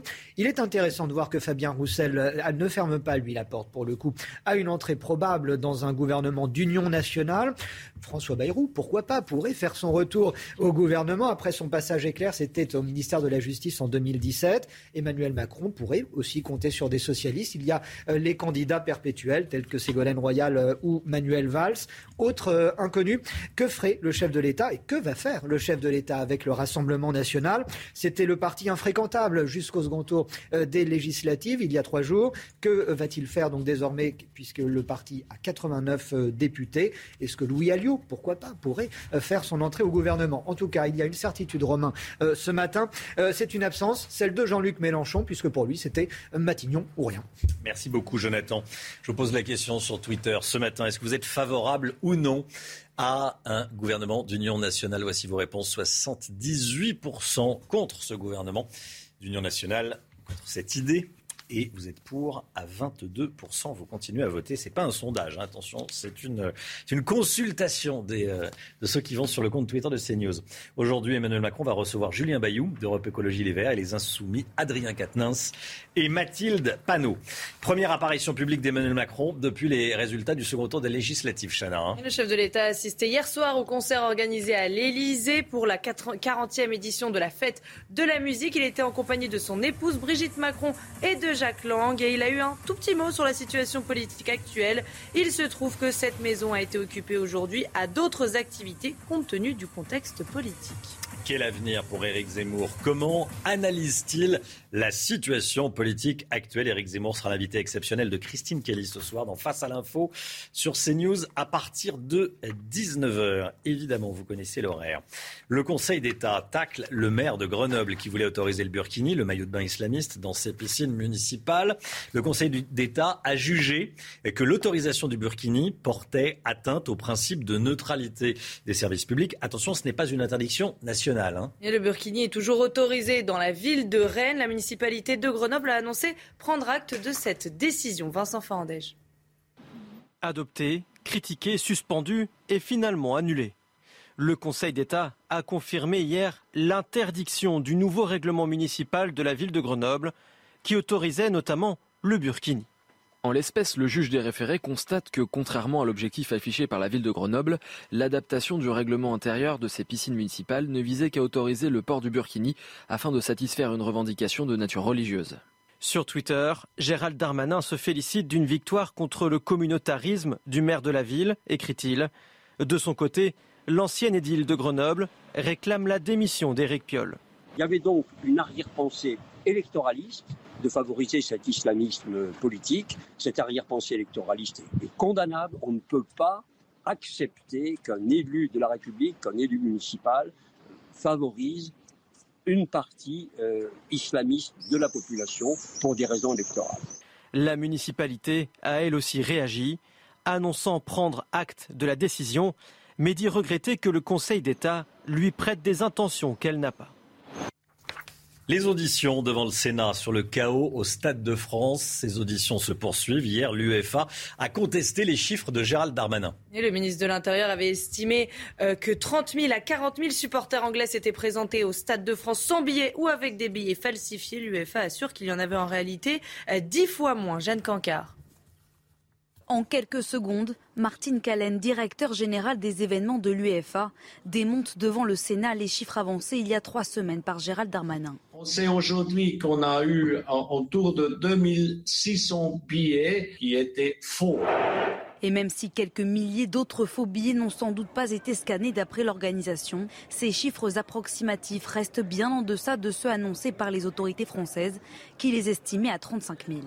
Le 28 mai dernier, dans la foulée du chaos de la soirée, Gérald Darmanin avait jugé les supporters britanniques responsables des incidents. Hier, toujours devant le Sénat, les associations anglaises sont venues livrer leur version. Ted Morris est le président de l'organisation des supporters handicapés de Liverpool. Il a recueilli près de 9000 témoignages de mauvais traitements lors de cette soirée. Les supporters handicapés ont été traités comme des animaux. Il faut que les autorités acceptent leurs responsabilités, sans quoi je pense que les JO ne pourront pas se dérouler ici. Je voudrais dire au ministre de l'Intérieur qu'il a humilié les habitants de Paris. Il est la honte du gouvernement, il a menti et cela a amplifié notre douleur et notre traumatisme. L'enquête indépendante commanditée par l'UEFA devrait rendre ses conclusions en septembre. C'est aujourd'hui la journée nationale de réflexion sur le don d'organes. C'est pour ça qu'on euh, porte un, petit ruban vert au revers de la veste pour les hommes en tout cas, et puis sur les vêtements. Euh, pour, euh, pour Chana, par exemple, on le voit sur votre vêtement. Hein, vous voyez le petit ruban vert. Bon, le don d'organes, regardez, quelques chiffres, c'est important. 5901 greffes réalisées en 2019 dont 550 réalisées du vivant. 27 000 personnes en 2022 sont, en attente de greffe. 70 000 personnes vivent en France grâce à un organe greffé, 1000 décès de personnes ayant besoin d'une greffe. Un petit rappel de la loi, on est tous donneurs, sauf opposition de son vivant. On est tous donneurs, sauf ceux qui disent non, je ne veux pas donner. Voilà. Euh, parler aujourd'hui. Tout est signé pour la vente de l'OL, l'Olympique lyonnais, à l'homme d'affaires américain John Textor. On en parle ce matin. Ça y est, c'est fait, c'est signé, hein, Chana. Et oui, le président du club, Jean-Michel Aulas, l'a annoncé hier. L'Américain John Textor devient l'actionnaire majoritaire de l'Olympique lyonnais. Jean-Michel Aulas, quant à lui, va rester euh, président pour le moment. Avec ce rachat, l'OL devient le 11e club français détenu par des investisseurs étrangers. Et puis en natation, le français Léon Marchand remporte la médaille d'argent sur le 200 mètres papillon au mondiaux à Budapest. C'est la nouvelle vedette de la natation. Hein. Et oui, le nouveau leader de natation française a terminé deuxième derrière le Hongrois Christophe Milak. Le record du monde de la discipline a d'ailleurs été battu pendant cette finale par le Hongrois. Et c'est la deuxième médaille décrochée par le Français de 20 ans en 4 jours après son titre sur le 400 mètres 4 nages. Emmanuel Macron envisage la formation d'un gouvernement d'union nationale. Tiens, est-ce que le RN pourrait y participer à ce gouvernement? Je poserai cette question à Laure Lavalette. Bonjour, rebonjour Laure Lavalette, vous êtes porte-parole du Rassemblement national. On se retrouve dans quelques instants. À tout de suite. C'est News, il est 7h13, le point actu, tout ce qu'il faut savoir dans l'actualité ce matin avec Chanel Housteau. Cette tragédie absolue à Saint-Nazaire, un bébé de 12 mois est mort après avoir passé plusieurs heures dans une voiture. Ses parents l'avaient laissé seul alors que la température avoisinait les 28 degrés. Le petit garçon a été retrouvé inanimé dans le siège auto. Les pompiers n'ont malheureusement pas pu le réanimer. La communauté juive ne se sent pas en sécurité en France. C'est le résultat d'une enquête réalisée par l'Association juive européenne. Elle révèle pour la première fois un classement sur la qualité de la vie juive en Europe. Sur 12 pays, la France est huitième. La pandémie de Covid face à une légère reprise épidémique, le gouvernement appelle les personnes les plus fragiles à faire une quatrième dose de vaccin. Pour le moment, seulement un quart des personnes éligibles ont fait leur deuxième dose de rappel. On est avec Laure Lavalette. Laure Lavalette, députée RN du Var, porte-parole du, Rassemblement national. Merci d'être avec nous ce matin euh, sur CNews. On parle euh, de ce qu'envisage Emmanuel Macron, euh, selon Fabien Roussel, qu'il a rencontré hier. Bon, Emmanuel Macron envisagerait de former un gouvernement d'union nationale, c'est avec, des représentants de, tous les partis, de la NUPES jusqu'à vous. Est-ce que le RN pourrait y participer? Si c'est réellement envisagé, si euh, le président de la République vous faisait une proposition alors c'est sûr qu'Emmanuel Macron se retrouve euh, confronté à une, euh, à une situation assez particulière. Hein. On a eu une assemblée qui pour une fois représente un peu la France, ce qui n'était pas arrivé quand même depuis très longtemps.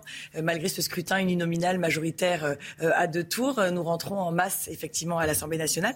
Et je pense que comme il a été fraîchement élu avec une toute petite majorité, effectivement la question qui se pose à lui, c'est comment est-ce qu'il va gouverner?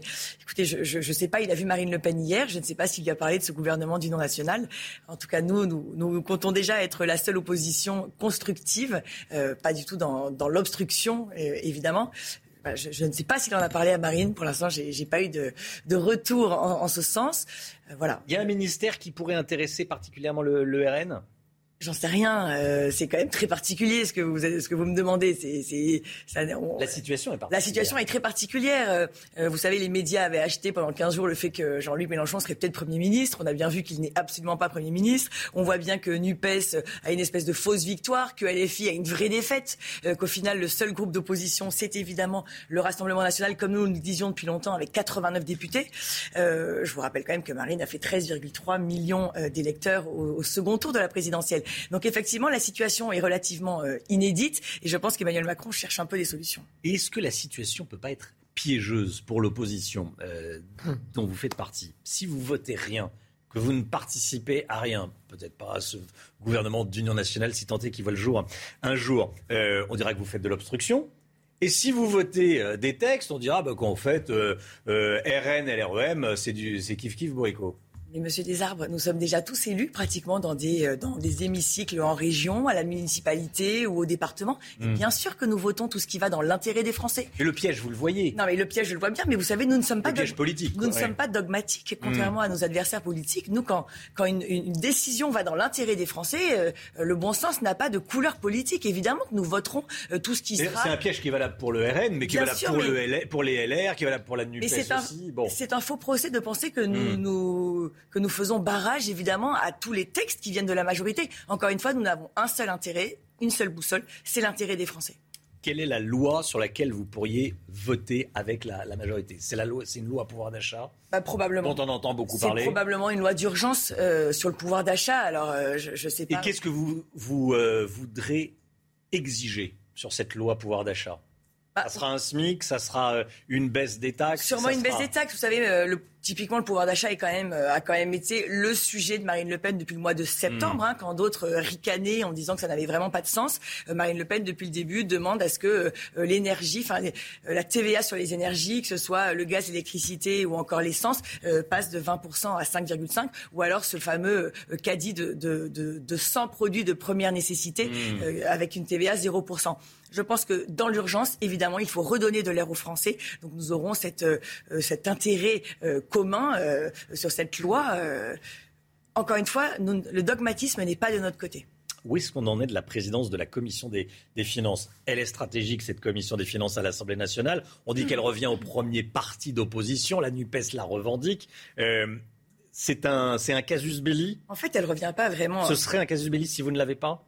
Elle ne revient pas forcément. Enfin, la loi dit qu'elle revient à. Il faut que ce soit quelqu'un de l'opposition. Il se trouve que la tradition. il ne semble pas que ce soit la loi, mais je crois que c'est une règle. Hein non, non, non, la loi, c'est euh, quelqu'un de, la, de, l'opposition. ne vote pas, donc. De, euh, l'opposition. Hmm. Et, et, la, et la jurisprudence veut que ce soit le premier groupe d'opposition. Et effectivement, c'est là où on est en désaccord, vous savez bien, avec la NUPES, qui effectivement a eu cette espèce d'arnaque électorale, euh, d'avoir l'impression d'arriver en étant le premier groupe, alors qu'en fait, on le voit hmm. bien, nous avons plus de députés, par exemple, qu'LFI, et que le premier groupe, c'est le Rassemblement national. Vous savez, on va bien voir quelle est euh, l'attitude euh, d'Emmanuel Macron avec, euh, bah, avec nous. C'est quand même très nouveau. Je vous rappelle que nous passons de 7 députés à 89. Donc voilà, est-ce qu'il va être arrogant? Marine Le Pen l'a rencontré hier en tête à tête. Elle dit, comme d'habitude, il m'a écouté. Est-ce qu'il m'a entendu? Je n'en sais rien. C'est un peu, j'allais dire, la marque de fabrique de la Macronie. Qu'est-ce qu'elle vous en a D'écouter sans, sans, entendre. Mmh. Mmh. Eh ben, elle a, voilà, elle a dit qu'il avait écouté, mais que ça n'était pas la première fois qu'il écoutait, et que globalement, ça n'était jamais suivi des faits. Est-ce que là, avec une situation inédite comme nous la connaissons, est-ce que les choses vont être différentes? Et elle a simplement dit, voilà, rappeler que les sujets majeurs étaient évidemment euh, le pouvoir d'achat, l'immigration, avec son corrélaire qui est, qui est l'insécurité des Français. Qu'est-ce qu'elle lui a demandé concrètement?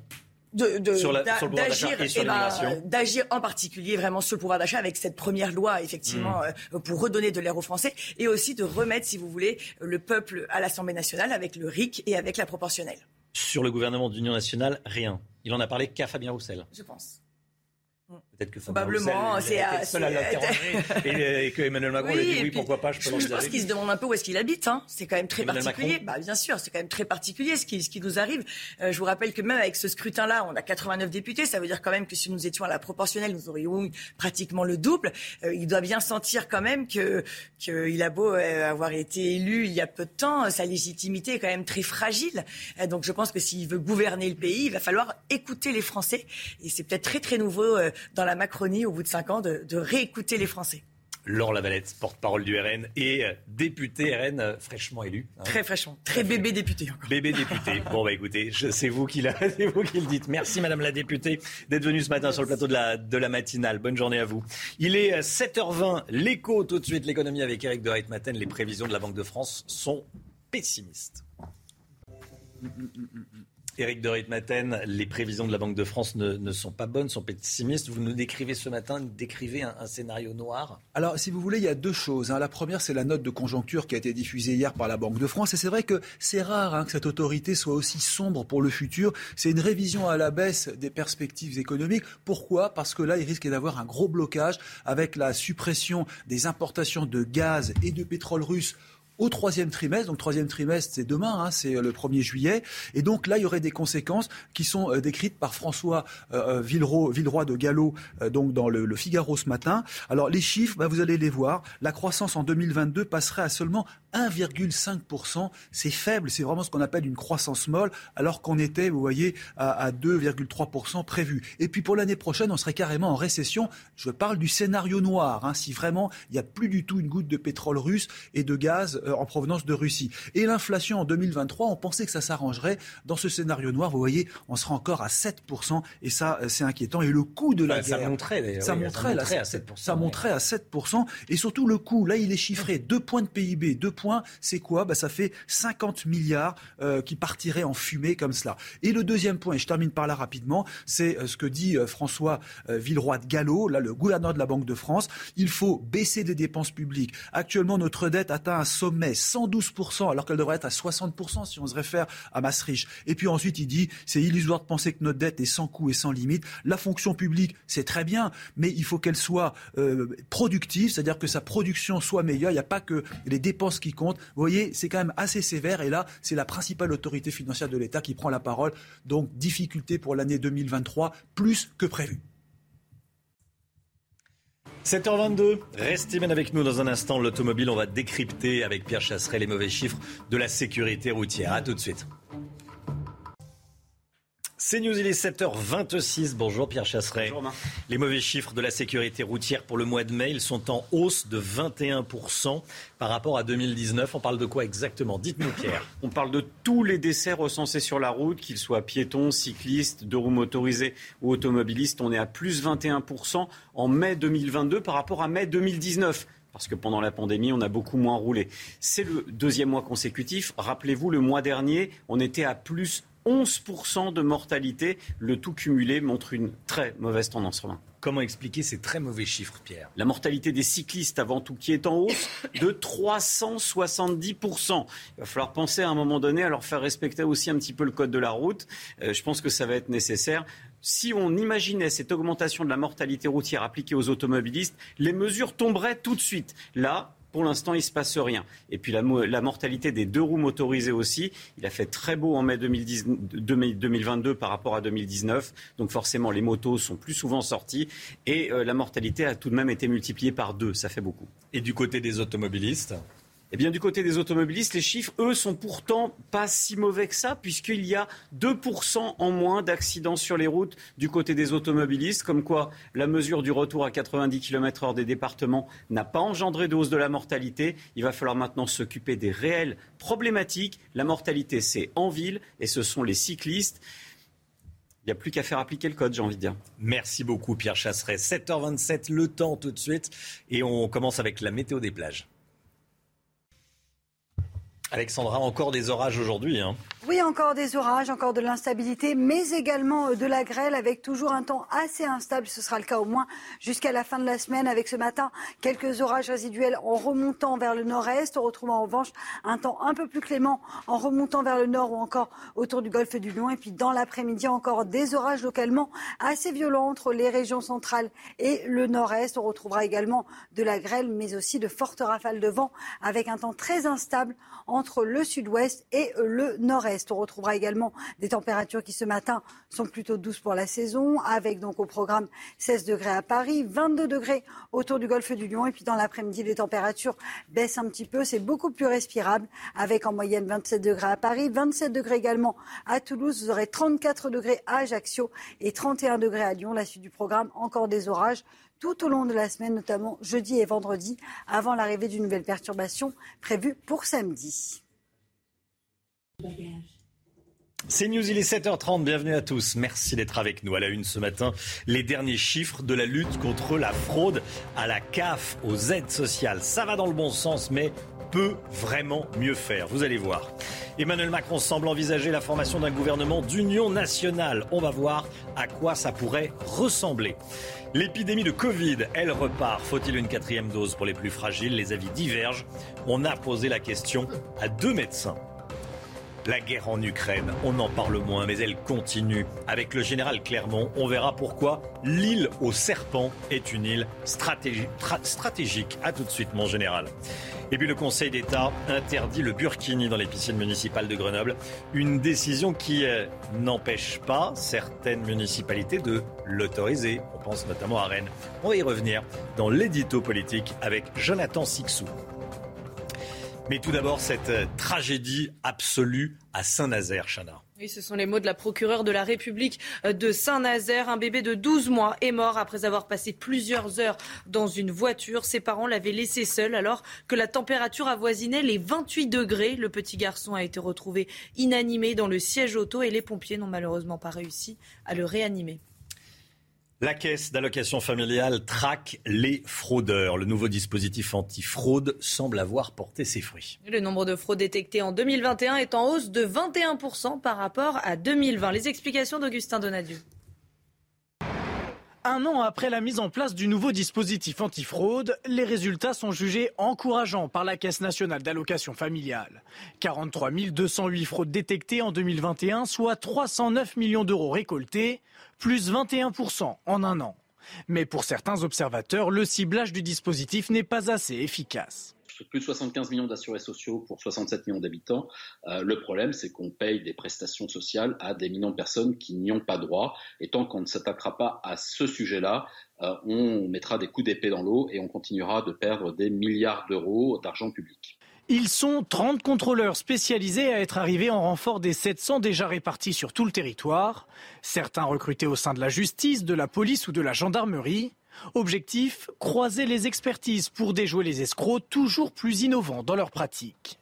En ce moment, on parle beaucoup des fraudes au RIB, au relevé d'identité bancaire. Ce sont des systèmes assez classiques où les fraudeurs euh, vont essayer d'échanger le, RIB euh, avec le vôtre pour récupérer votre argent.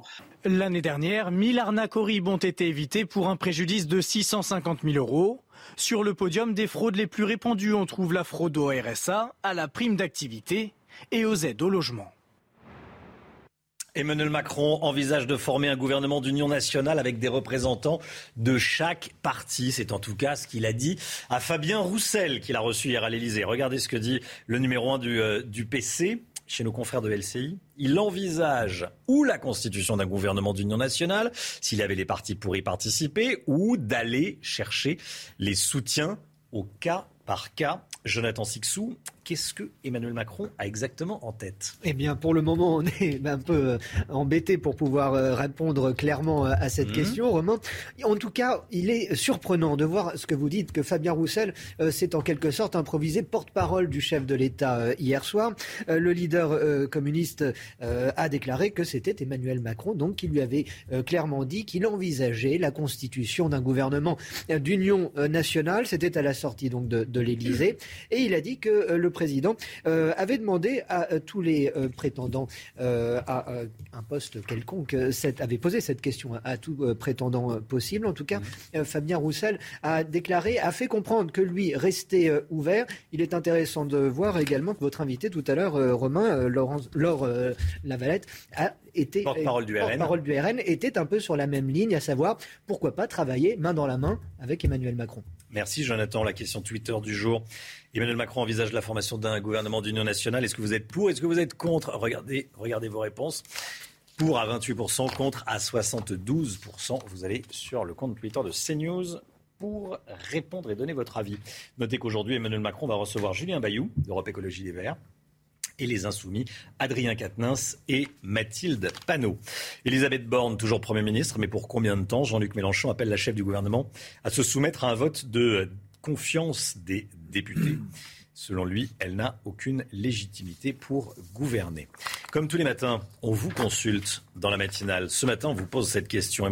Emmanuel Macron aurait-il dû accepter la démission d'Elisabeth Borne? Écoutez vos réponses, c'est votre avis qui continue. On verra ce que ça va donner. C'est trop tôt, pour, euh, à mon avis, pour démissionner, tout simplement. J'espère surtout qu'il y aura euh, une assemblée qui sera dans l'intelligence et dans le bon fonctionnement. Euh, si c'est sans Elisabeth Borne, eh ben, c'est sans Elisabeth Borne. bah oui, je pense qu'il aurait dû, oui, puisque a priori il devait changer des choses, il n'a rien changé, donc voilà. Peut-être qu'il aurait dû accepter en fait du coup, et essayer de trouver un, de remonter un autre gouvernement avec peut-être un peu plus de, Ouais, une espèce de cohabitation, mais tenter peut-être de créer autre chose, peut-être, ouais, avec un peu de recul finalement, peut-être.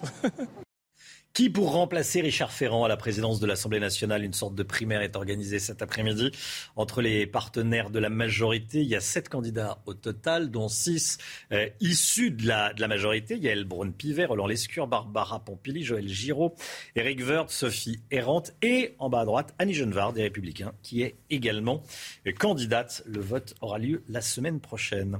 Quel avenir pour Éric Zemmour? Comment analyse-t-il la situation politique actuelle? Éric Zemmour sera l'invité exceptionnel de Christine Kelly ce soir dans Face à l'info à partir de 19h.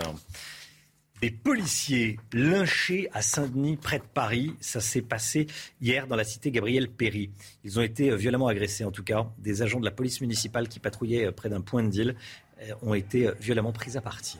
Vous le voyez, une vidéo de l'agression circule sur les réseaux sociaux. Heureusement, il n'y a aucun blessé. Mathieu Vallet du syndicat indépendant des commissaires de police était avec nous à 6h30. Écoutez sa réaction. Et ça en dit long, malheureusement, sur ces points de deal juteux que les voyous, que les dealers sont prêts à protéger à tout prix. Soit par les Kalachnikov pour récupérer ces points de deal que la police éradique, soit par des agressions violentes quand ils estiment que les policiers sont une bande rivale et qui menacent en réalité le trafic qui peut rapporter parfois 50 000, 70 000, 80 000 euros par jour par la vente de ces produits stupéfiants qui pourrissent alors le quotidien des gens et qui met sous couperet ces quartiers par ces dealers qui se croient tout permis. La pandémie de Covid, on en parle. Face à une légère reprise épidémique, le gouvernement appelle les personnes les plus fragiles à effectuer une quatrième dose de vaccin, Chana. Hein. Pour le moment, seulement un quart des personnes éligibles ont fait leur deuxième dose de rappel. Alors, est-ce que cette quatrième dose est nécessaire? Du côté des professionnels de santé, les avis divergent. Écoutez. Je ne crois pas que les annonces gouvernementales euh, aient une quelconque signification scientifique en termes d'inquiétude ou, ou, pas d'inquiétude. Euh, je crois qu'il y aura vraisemblablement pas de grosses vagues ou de grosses recrudescences avant, avant la rentrée, avant le, refroidissement un petit peu de la saison. Alors, euh, nous sommes euh, vraiment au, début d'une vague euh, assez importante qui est due à un variant d'Omicron, un nouveau variant d'Omicron, qui est un variant qui a fait une vague en Afrique du Sud il y, a, il y, a, à peu près deux mois et qui très récemment, ces dernières semaines, a fait une vague assez importante, je dirais même assez violente chez les personnes âgées, euh, puisqu'il y a eu une mortalité assez importante au Portugal. Et le Portugal, c'est à nos portes. Voilà, deux avis médicaux, deux médecins, deux avis. C'est aujourd'hui la journée nationale de réflexion sur le don d'organes. C'est pour cela qu'on porte ce ruban vert, voilà, au revers de la, de la veste. regardez ces chiffres. 5 900 greffes réalisées en 2019. 27 000 personnes en 2022 sont en attente de greffe, donc cette année en ce moment. 70 000 personnes vivent en France grâce à un organe greffé. 1000 décès de personnes ayant besoin d'une greffe, ce sont les chiffres de 2019. Et puis je voudrais qu'on rappelle la loi. Hein. le principe de la loi. On est tous donneurs, sauf si on dit qu'on ne veut pas. Nous sommes tous donneurs, sauf opposition de son vivant. Voilà ce que l'on peut dire sur le, don d'organes. C'est la journée nationale de réflexion sur le don d'organes et on en est partenaire sur CNews. 7h39. Restez bien avec nous. Chez les Républicains, ça chauffe comme dans de nombreux partis politiques en ce moment. Il faut dire que la situation est compliquée et les jeunes poussent pour euh, faire de la place. Ils disent euh, les jeunes LR veulent du neuf. Reportage à suivre. À tout de suite. C'est News, il est 7h43. Merci d'être avec nous. L'actualité politique est riche en ce moment. Le ton monte chez les Républicains. Face aux échecs successifs du parti, les jeunes LR appellent à un renouvellement de leur tête d'affiche. Chana. selon eux, les Français veulent des idées neuves et pour cela, il faut faire émerger des jeunes. Reportage d'Augustin Donadieu. Vous les connaissez presque tous. Ils sont sur le devant de la scène depuis très longtemps. Trop selon les jeunes républicains. La nouvelle génération commence à hausser le ton pour voir émerger de nouvelles figures dans leur parti. Euh, moi, je crois que ce que veulent les Français, c'est voir euh, de nouveaux visages. Non pas juste pour voir de nouveaux visages, hein, euh, mais voir des idées neuves, entendre des idées neuves. Ils sont plusieurs au sein du parti à appeler au bilan des défaites successives en mettant en avant l'usure des personnalités en place depuis l'UMP. Je vois Jean-François Copé qui annonce vouloir un pacte de gouvernement avec euh, Emmanuel Macron. Euh, je regrette que ce soit euh, des vieux barons qui soient sur les plateaux de télévision pour aller défendre notre mouvement, pour aller défendre les républicains, alors qu'on pourrait faire émerger des jeunes qui diraient quelles sont leurs convictions et quel, est le projet qu'ils veulent porter pour le pays pour les cinq prochaines années. Ils se considèrent comme l'avenir de la droite et veulent peser dans les prochains mois. Ils promettent une candidature à la présidence du groupe à l'Assemblée nationale et à la tête du parti. Voilà, les jeunes LR qui veulent dépoussiérer le parti, les Républicains. On en parle ce matin. 8h moins le quart. Bon réveil à tous. Merci d'être avec nous. Le point actuel tout de suite. Le Conseil d'État dit non au burkini dans les piscines municipales de Grenoble. Le Conseil d'État a jugé que l'autorisation du burkini portait atteinte au principe de neutralité des services publics. La municipalité de Grenoble a dit prendre acte de cette décision. Mais attention, ce n'est pas une interdiction nationale. Le burkini est toujours autorisé dans la ville de Rennes. Les vacances d'été approchent et attention, les avions vont peut-être se faire rares. Les appels à la grève des compagnies aériennes se multiplient. Les syndicats de Ryanair appellent à faire grève dans cinq pays le week-end prochain. La France, l'Espagne, la Belgique, le Portugal et l'Italie sont concernés.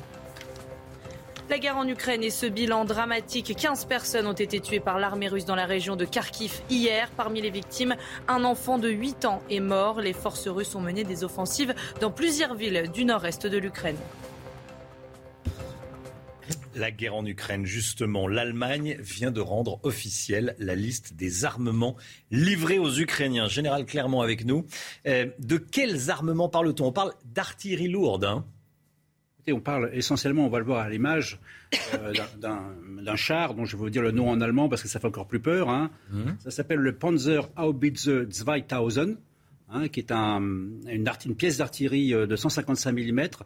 Euh, si on la compare avec le, avec le César, elle a la particularité, c'est d'être blindée et d'être montée sur chenille et propulsée par un moteur V8 de, de 1000 chevaux qui lui amène à 60 km/h dans la campagne. Donc c'est une pièce extrêmement puissante. Euh, le dernier cri des, armes euh, de l'industrie allemande, qui a été euh, utilisé d'ailleurs par l'Allemagne en Afghanistan. C'est même la première mission offensive de l'Allemagne depuis la fin de la Deuxième Guerre mondiale. C'était en 2010 à Kunduz, où ils ont tiré sur les positions afghanes des rebelles afghans avec ce type de char avec ce type d'artillerie. Donc il y a sept pièces de ce type-là, mais il y a également trois pièces de lance-roquettes multiples qui sont à peu près l'équivalent de ce que les Américains avaient donné aux Ukrainiens à, grand renfort de publicité il y a quelques jours et ce que les Anglais ont également donné. Mais si on regarde en réalité le total de tout ça, d'abord on constate que pour les Allemands, ils donnent sept euh, canons 155 mm sur 129, donc 5% de leur capacité, alors que la France a donné 18 Césars sur les 76 qu'elle possède, c'est-à-dire 25%. Donc, euh, euh, ils peuvent poursuivre leur effort. Et en réalité, entre les pièces d'artillerie et les, pièces, et lance-roquettes multiples, si on additionne le total, ça fait quand même un chiffre de l'ordre de 200 pièces d'artillerie lance-roquettes multiples. Il y en a plusieurs centaines, voire plusieurs milliers du côté russe. Donc, il est bien évident que cet effort de soutien de l'Ukraine en matière, euh, d'armement lourd et d'artillerie lourde est essentiel pour la guerre. Et pour l'instant, le compte n'y est pas. Et s'il n'y a pas assez de soutien, les Ukrainiens ne seront pas en situation de gagner cette guerre. Merci beaucoup, mon général. Général Clermont, tous les matins pour décrypter cette guerre en Ukraine qui, euh, qui se poursuit. On continue d'en parler, euh, bien sûr. Hausse de salaire, les grèves vont se multiplier pour réclamer des hausses de salaire, forcément, pour faire face à, à l'inflation. On en parle dans un instant avec Eric de Ritmaten. À tout de suite. Les grèves se multiplient, Eric de Ritmaten. Retour des grèves un peu partout en France et en Europe. On en parlait à l'instant avec Chana Lousteau, hein, dans, dans l'aérien. Bon, il y a des demandes de hausse de salaire. Euh, les demandes de hausse de salaire se multiplient. Vous nous dites le climat pourrait devenir explosif, Eric? Il le devient d'ailleurs dans toute l'Europe. Hein. C'est général et la raison, bien, c'est l'inflation, c'est les hausses de salaire qui donc euh, sont de plus en plus fréquemment euh, demandées. Alors, quand vous regardez les chiffres de la Banque de France, c'est intéressant parce que vous regardez quelles sont les hausses moyennes de salaire prévues sur 2022. Eh bien, euh, 2 à 3%, vous voyez, eh bien, quand on dit 2 à 3%, on est au-dessous de l'inflation. Il y a bien sûr des hausses plus importantes dans l'automobile, 4,5%, dans la restauration, on en avait parlé, plus 16%, mais beaucoup se disent, bah oui, bah et nous, euh, s'ils ont eu 16% dans la restauration ou 4,5% dans l'automobile, et donc c'est pour ça que ça bouge considérablement. Aéroport de Paris, vous avez entendu parler de la grève il y a quelques jours, ça va recommencer cet été. Vous avez eu la grève des éboueurs à Paris pour la même raison. SNCF, RATP qui feront grève vendredi qui vient et ça tombe euh, en région parisienne au moment où il va y avoir la finale de rugby au Stade de France. Vous avez RTE, euh, euh, Enedis et EDF qui ont bougé au début juin. Total Énergie, là ce sera vendredi avec la CGT qui estime que Total Énergie gagne trop d'argent, il faut redistribuer. Bref, même les petits commerces hein, s'y mettent. Le parfumeur, je ne donnerai pas son nom, mais qui a été complètement à l'arrêt au mois de mai, et puis des mouvements en province, des PME qui se mettent à l'arrêt pour réclamer 100 euros. Vous voyez, c'est vraiment aujourd'hui extrêmement tendu. Hum, ça, c'est euh, effectivement euh, très très clair. Eric, pourtant, le, le SMIC a augmenté. Alors c'est intéressant de voir, parce qu'on dit que le SMIC augmente. J'ai regardé les chiffres, vous allez voir. Il y a eu effectivement 2,2% de hausse en octobre dernier, puis 0,9% en janvier, puis 2,6 en mai. Sur 12 mois, à fin mai, on est quand même à 5,7%. Là, on est au-dessus de l'inflation. Et puis, le gouvernement a promis de faire un nouveau geste à partir du mois de juillet. Donc on verra. Mais je vais vous dire une chose, c'est le ressenti. C'est-à-dire beaucoup de Français, vous, moi, quand on fait nos courses, on se dit bah, que c'est incroyable, les fruits ont tellement augmenté. Quand on paye un kilo de pêche euh, 8 euros le kilo, c'est pas normal. Et vous regardez les postes de dépenses, les déplacements en voiture, ce sont les pires. Plus 14% en 12 mois de progression, 11% pour les transports avions et trains. Et pour les factures liées à la maison, c'est plus 10. Vous voyez qu'on est largement au-dessus de l'inflation. Donc le ressenti, oui, est réel. Alors je vais terminer par une chose, ça touche toute l'Europe. Vous avez vu les compagnies low cost, euh, par exemple Ryanair, hein, qui se met en grève. Vous avez en, euh, en Angleterre euh, le, tous les réseaux ferroviaires qui vont être en grève vont demander 7% de hausse. En France, bah écoutez, voilà, on est face à un climat explosif. Les syndicats sont sur le pont. Force ouvrière a dit hier, il y a urgence absolue d'augmenter les salaires. Voilà où on en est. Donc ça risque de bouger dans les mois qui viennent.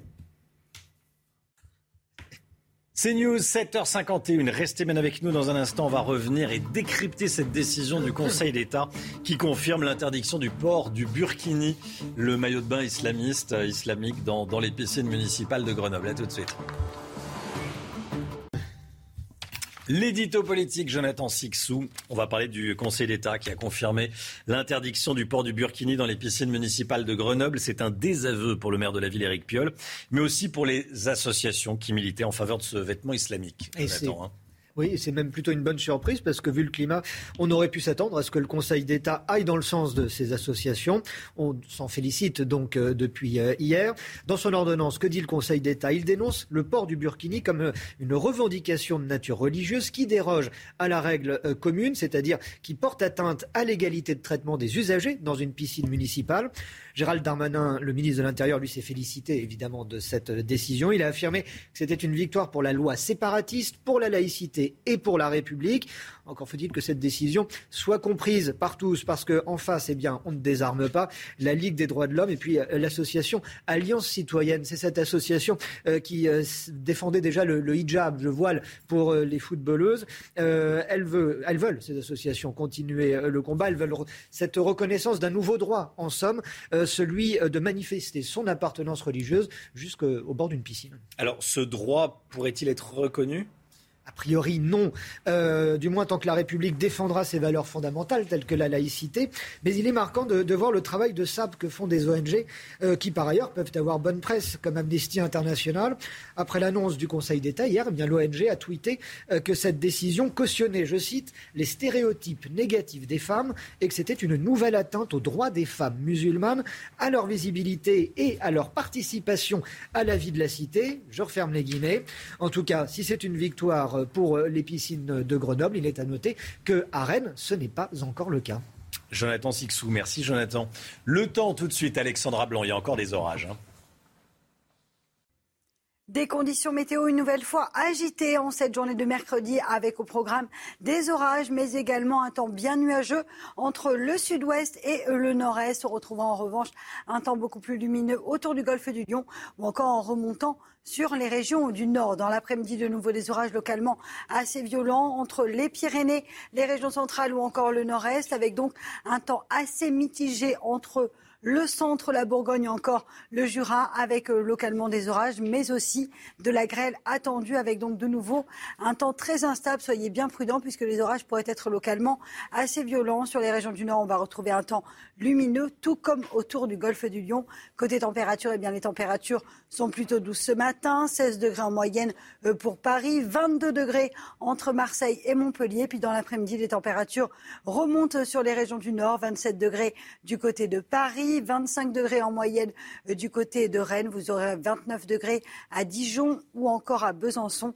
27 degrés euh, pour Toulouse et localement jusqu'à 34 degrés en Corse. On aura les températures qui vont un petit peu baisser entre Lyon et Grenoble avec en moyenne 31 degrés. La suite du programme, conditions météo assez agitées pour les journées de jeudi et de vendredi avant l'arrivée d'une nouvelle perturbation pour le week-end. Côté température, eh bien, les températures vont dégringoler pour la fin de semaine. CNews, il est 7h58. Merci d'être avec nous. Merci d'avoir choisi CNews pour démarrer cette journée. L'équipe de la matinale est là, comme tous les matins. On est avec Chana Lousteau. Euh, Jonathan Sixou nous accompagne ce matin. Le général Clermont est là et Éric de Reitmaten également. À la une, écoutez bien, Emmanuel Macron envisage de former un gouvernement d'union nationale. Il l'a dit au communiste Fabien Roussel, qu'il a reçu en fin de journée à l'Elysée. On va y revenir dès le début du journal. On rejoindra Elodie Huchard en direct de l'Elysée, devant l'Elysée. A tout de suite, Elodie.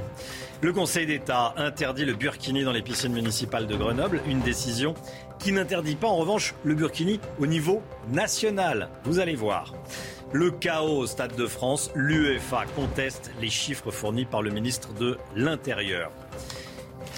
En France, la communauté juive se sent particulièrement en insécurité. C'est le résultat d'une enquête au niveau de l'Europe. On va y revenir en détail.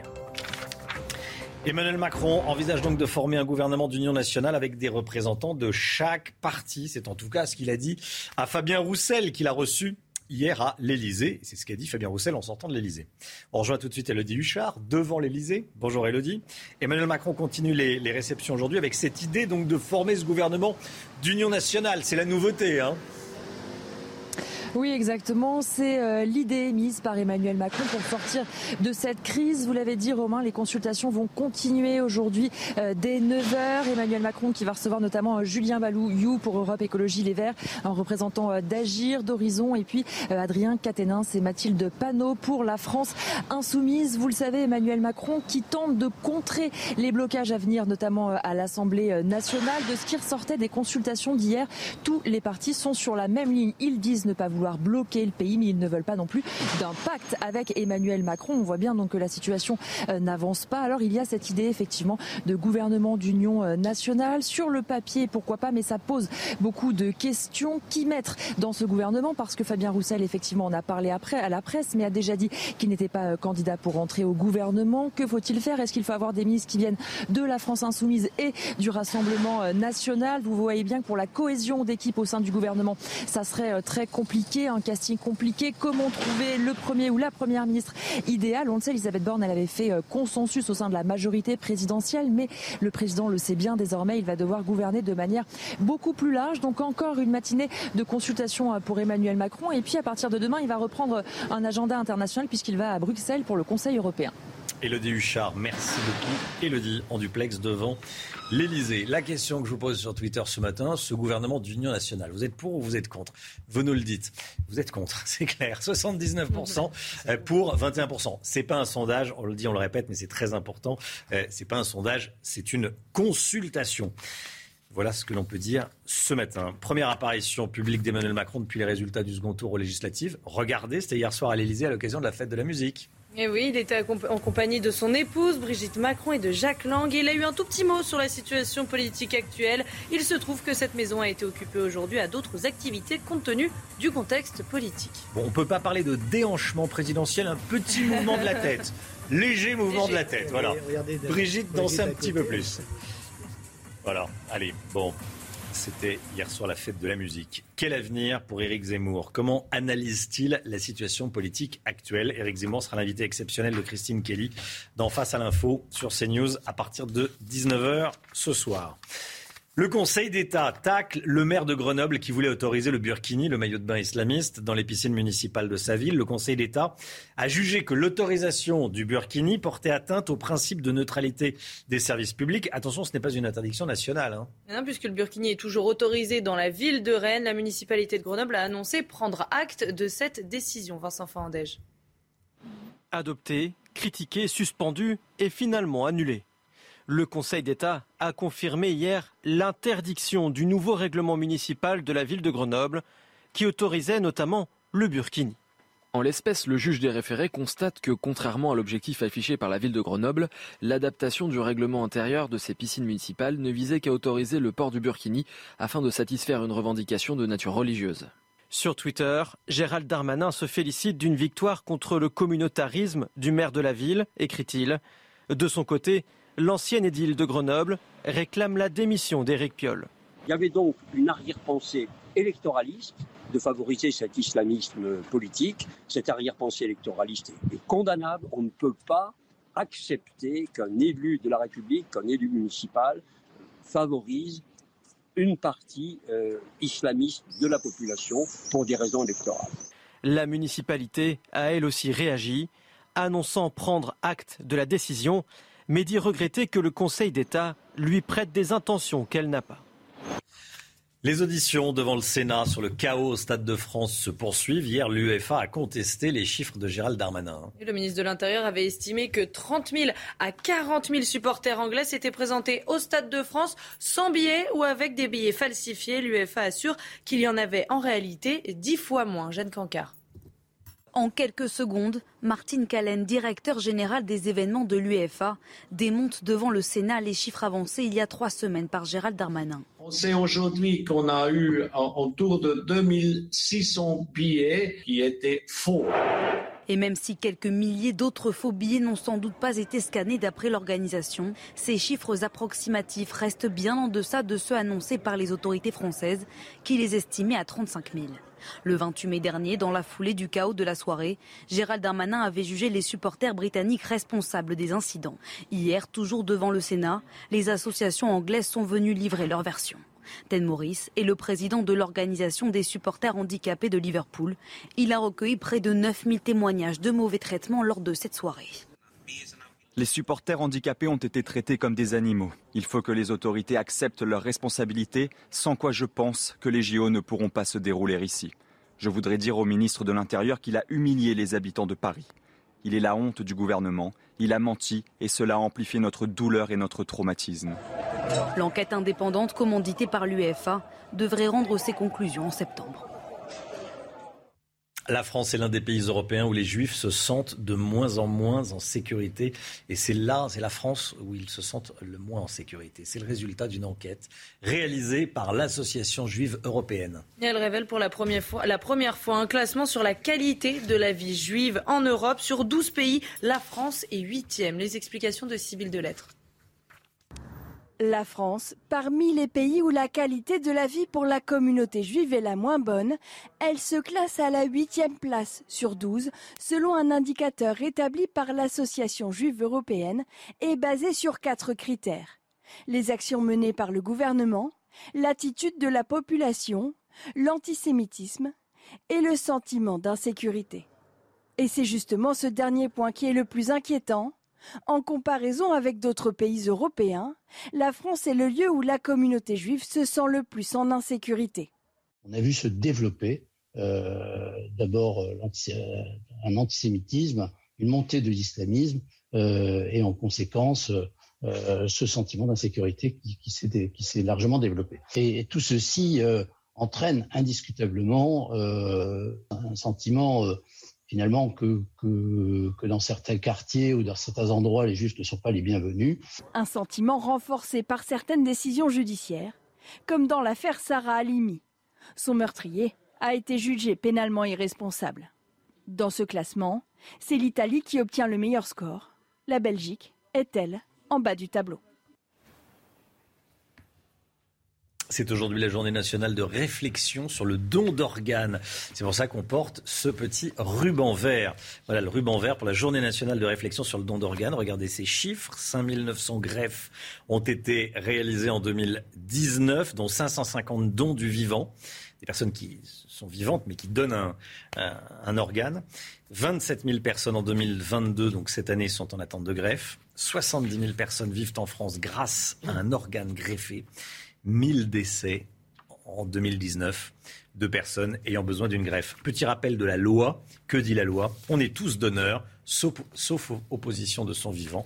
On est tous donneurs, sauf si on dit de son vivant qu'on ne veut pas donner. 8h07, restez bien avec nous dans un instant. Laurence Ferrari reçoit Nadine Morano, députée européenne Les Républicains. Nadine Morano, invitée de Laurence Ferrari. A tout de suite. C'est News, il est 8h14. Bienvenue à tous. Merci d'être avec nous. Laurence Ferrari, vous recevez ce matin Nadine Morano, députée européenne Les Républicains. Tout de suite, c'est le rappel des titres avec Chana Lousteau. C'est une tragédie absolue. Ce sont les mots de la procureure de la République de Saint-Nazaire. Lundi, un bébé de 12 mois est mort après avoir passé plusieurs heures dans une voiture. Ses parents l'avaient laissé seul alors que la température avoisinait 28 degrés. Le petit garçon a été retrouvé inanimé dans le siège auto. La pandémie de Covid face à une légère reprise épidémique, le gouvernement appelle les personnes les plus fragiles à faire une quatrième dose de vaccin. Pour le moment, seulement un quart des personnes éligibles ont fait leur deuxième dose de rappel. Les vacances d'été approchent et attention, les avions vont peut-être se faire rares. Les appels à la grève des compagnies aériennes se multiplient. Les syndicats de Ryanair appellent à faire grève dans cinq pays le week-end prochain. La France, l'Espagne, la Belgique, le Portugal et l'Italie sont concernés. Laurence Ferrari, Nadine Morano est votre invitée ce matin. Bonjour Nadine Morano, bienvenue dans la matinale de CNews. Les LR sont à la croisée des chemins, ils ont résisté dans les territoires avec une soixantaine de députés, 78 au total avec leurs alliés. Euh, Vont-ils accepter une union nationale que pourrait leur proposer euh, le président Macron, euh, quitte à perdre leurs derniers électeurs? Non. Je le dis très clairement, la réalité, c'est que c'est Emmanuel Macron qui s'est mis dans, dans cet étau qu'il a lui-même euh, savamment et cyniquement construit. Cet étau entre les extrêmes, euh, il a tenté de nous détruire, en fait, mhm. parce qu'il ne, ne, voulait pas d'un contrat de gouvernement. Ce qu'il voulait, c'était la mort des républicains. Nous avons euh, résisté, il nous a blessés. il faut le dire. Mais il ne nous a pas tués puisque les électeurs nous ont fait confiance et que par ailleurs, parmi euh, les 50 duels que nous avons eu à affronter, euh, soit face au Rassemblement national, soit face à la France insoumise, nous en avons gagné 46. Donc nous sommes un rempart. Et, là, euh, Emmanuel Macron se, trouve dans, pris dans, dans, dans un piège qu'il a lui-même mis en place. Il a lui-même construit. Donc il nous appelle au secours. Il appelle en fait tout le monde au secours. Même les communistes, parce qu'il a proposé à Fabien Roussel un gouvernement d'union nationale. Oui, mais, mais alors pour faire quoi? Enfin, mettre ensemble des gens qui ne partagent rien. Euh, quelle est cette ligne politique? D'ailleurs, euh, Christian Jacob est allé le rencontrer puisque Emmanuel Macron fait comme d'habitude, il consulte beaucoup, mais toutes ces consultations qu'il a faites, le grand débat, euh, la conférence sur le climat, enfin, toutes ces grandes consultations se sont terminées par de l'enfumage. la réalité, c'est que le président a écouté, mais le président n'a rien proposé. Et, c'est cela, en fait, euh, la situation euh, euh, d'Emmanuel Macron. Donc, il faudra qu'il parle devant les Français, parce que quelle ligne politique Avec qui et quelle ligne politique? Parce que la ligne politique, en fait, Emmanuel Macron en change tous les jours. D'accord. Mais alors ça veut dire que vous, les LR, vous êtes très conscient du fait que là, vous êtes à la croisée des chemins. Si vous acceptez d'aller travailler avec Emmanuel Macron, vos électeurs vous en voudront à mort et vous le reprocheront pendant des années, on est d'accord oui, Mais nous, ce qui nous intéresse, Laurence Ferrari, c'est euh, d'abord l'avenir de la France et le destin des Français. Et leur vie quotidienne qui aujourd'hui n'est pas rose, hein, je peux vous le dire, parce que tous ceux qui euh, vont à la pompe euh, remplir euh, leur réservoir, ceux qui vont faire leurs courses, ceux qui doivent se chauffer, moi, dès le mois de mars, j'ai vu des gens, et il faisait froid aussi, hein, on a eu des périodes un peu rudes au mois de mars, des gens qui n'avaient plus de fuel dans leur citerne et qui étaient dans leur maison avec, avec un anorak, en fait. Hein. C'est ça, en ce moment, la vie quotidienne des Français. Et nous, nous devons répondre à la vie quotidienne des Français. Donc, nous voterons parce que nous n'avons jamais été euh, un parti de blocage. Euh, celui qui a bloqué les institutions, c'est Emmanuel Macron, c'est pas nous. Donc nous n'aurons jamais une attitude de blocage. Mais vous voterez quoi alors? Vous dites nous voterons. Nous voterons quoi? Nous, nous avons euh, des textes sur lesquels nous, nous, nous avons un pack législatif, un paquet législatif. Nos réformes sont prêtes, nous sommes prêts, nous étions prêts à gouverner en fait. Et donc euh, toutes ces propositions, Emmanuel Macron les connaît.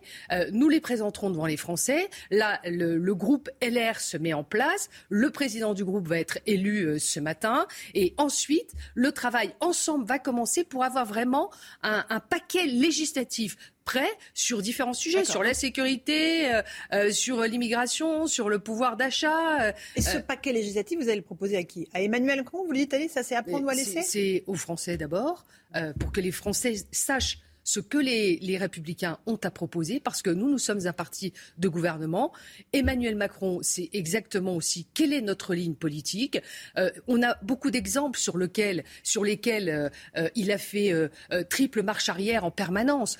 c'est du zigzag en permanence. C'est pour ça que la confusion qu'a semé Emmanuel Macron dans le pays se retrouve aujourd'hui à l'Assemblée nationale. Comment voulez-vous 26 millions de Français ne sont pas allés voter. Mais quand, au lieu de, de dire, bon, voilà, j'ai été élu en 2017 face à Marine Le Pen. Je vous propose de réparer la France euh, avec un vrai contrat de gouvernement. On y travaille plusieurs semaines, mais voilà les grandes réformes que je propose. Qu'est-ce qu'il a fait? Rien. Il a, il a continué à diviser. Il a fait du débauchage. Il a fait du débauchage. Beaucoup de gens de droite qui sont passés dans son gouvernement. le dernier, c'est Damien Abad. Regardez Damien Abad qui était président du groupe des députés à l'Assemblée nationale. Comment voulez-vous que les Français euh, respectent les politiques et nous fassent confiance? De manière générale. Comment voulez-vous qu'ils nous fassent confiance? Euh, en, disant, bah voilà, euh, vous portez telle ligne politique pendant euh, cinq ans, Damien Abad, comme ceux qui étaient partis d'ailleurs, même comme M. Darmanin avant la première campagne présidentielle en 2017, disait pique-pendre sur Emmanuel Macron. Et, et pendant cinq ans, il le critique et après, il va dans son gouvernement pour faire le contraire de ce qu'il a défendu. Mais la crédibilité, elle est là pas de débauchage. Euh, Mais il y en a, et il y en aura sans doute encore. Vous le savez bien, Nadine Morano. Et ceux qui acceptent ça contribuent à ce que euh, les gens ne viennent plus voter il, contribue à la décrédibilisation de la vie politique. Les gens attendent de leurs responsables politiques qu'ils aient des convictions, qu'ils les défendent même quand ils sont minoritaires, mais surtout qu'ils travaillent à leur vie quotidienne, à modifier leur vie quotidienne, à améliorer leur vie quotidienne. C'est ce que dit par exemple Franck Louvrier, proche de Nicolas Sarkozy, c'est ce que dit Jean-François Copé. Il dit pour faire avancer nos idées, il faut qu'on puisse faire une union nationale, un gouvernement, un pacte, appelez-le comme vous le voulez, avec Emmanuel Macron. Et ils sont dans votre famille politique. Ils sont LR. Comment vous pouvez me garantir que demain, après-demain, il n'y aura pas un quelqu'un issu des LR qui retournera au gouvernement? Jean-François Copé n'a pas du tout proposé. Euh, ça, en fait, lui, il, disait très clairement, il faut tordre le bras à Emmanuel Macron et donc lui imposer euh, un paquet de réformes que nous, nous portons. C'est-à-dire que s'il nous appelle, c'est pour mener la politique que nous, nous pouvons faire euh, en, essayant de trouver des compromis, des points de convergence. Mais Emmanuel Macron n'est pas du tout dans, cette stratégie. Il est dans un pouvoir ultra vertical. Il est dans une espèce de, de, France qu'il veut comme une start-up nation. Euh, il a euh, mis par terre nos institutions, mais dans la Ve République, ce qu'on est en train de vivre, c'est inédit. Mais il s'en est pris au corps diplomatique euh, de carrière qu'il a mis par terre, le corps préfectoral. Ma, question, c'est sur les euh, LR, Nadine Morano. Est-ce que la soixantaine de députés que vous avez, ils sont tous euh, le petit doigt sur la couture du pantalon et vont faire tout ce que vous dites? Non, pas forcément. Non, mais on, a débattu hier soir. Nous avions un bureau politique, mais surtout tous ceux qui ont été élus avec l'étiquette LR euh, ont été élus sur un programme euh, qui était un programme d'opposition à Emmanuel Macron. C'était pas un programme de compromission avec Emmanuel Macron.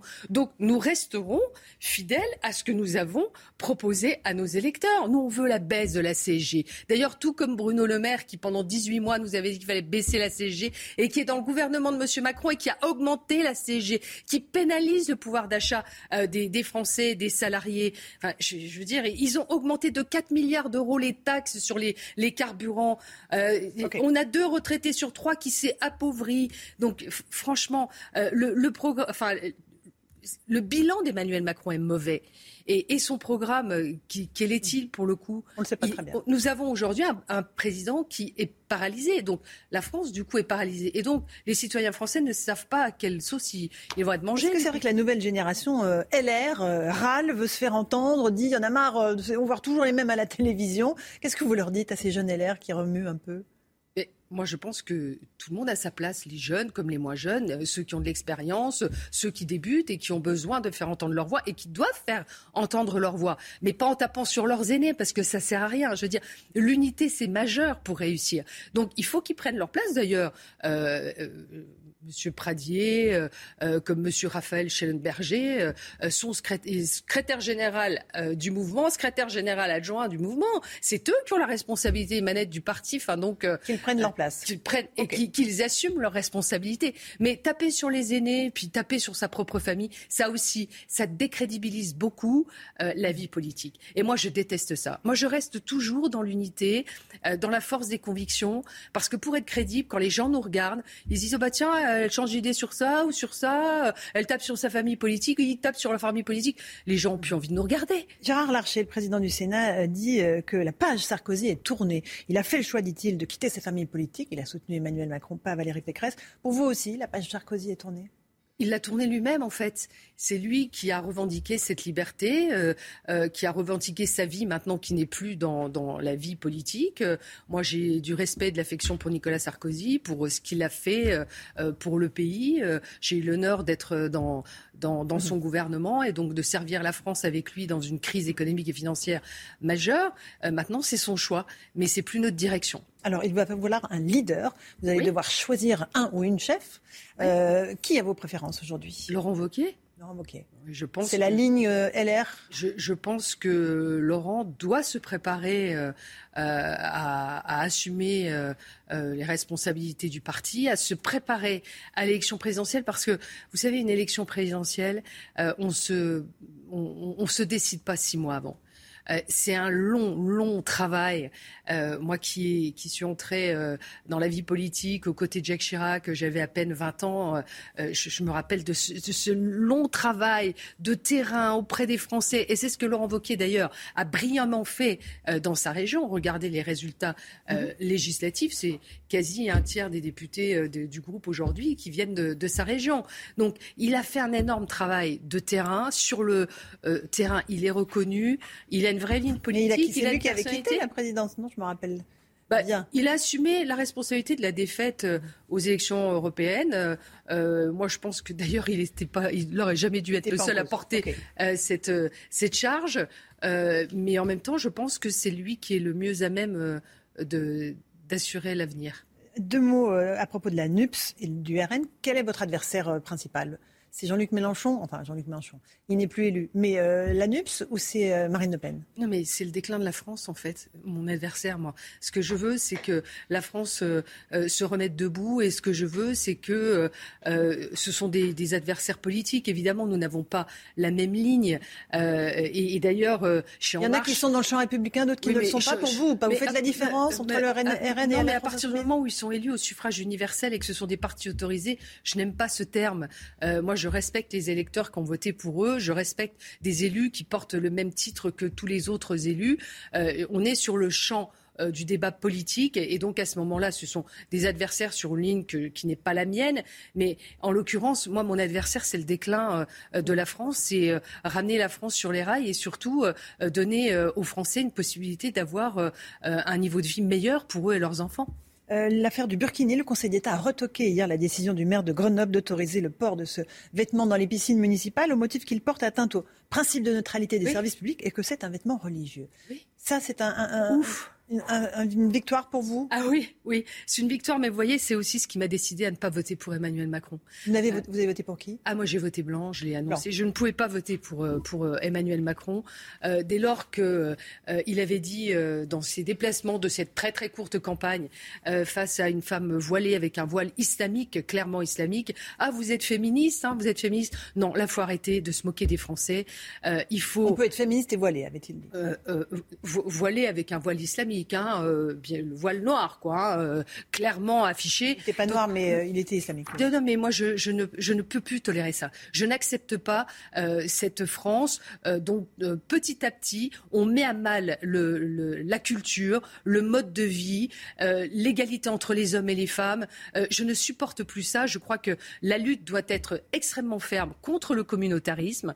et, et nous sommes la France, pays laïque, aux racines chrétiennes où chacun peut euh, pratiquer sa religion, mais dans le respect de notre histoire, dans le respect de notre culture et de notre mode de vie. Ce pas été euh, les propos utilisés par Emmanuel Macron, euh, qui en fait donne à chacun des publics, vous avez vu en nommant Madame Borne et en nommant Papendiaï à l'éducation nationale, il envoie des œillades grotesques et, tellement forts aux, aux électeurs de M. Mélenchon qu'aujourd'hui, il se trouve lui-même pris au piège. Il faut qu'il remanisse ce gouvernement, il faut qu'il change tout de fond en comble? C'est sa responsabilité. C'est pas votre sujet Non.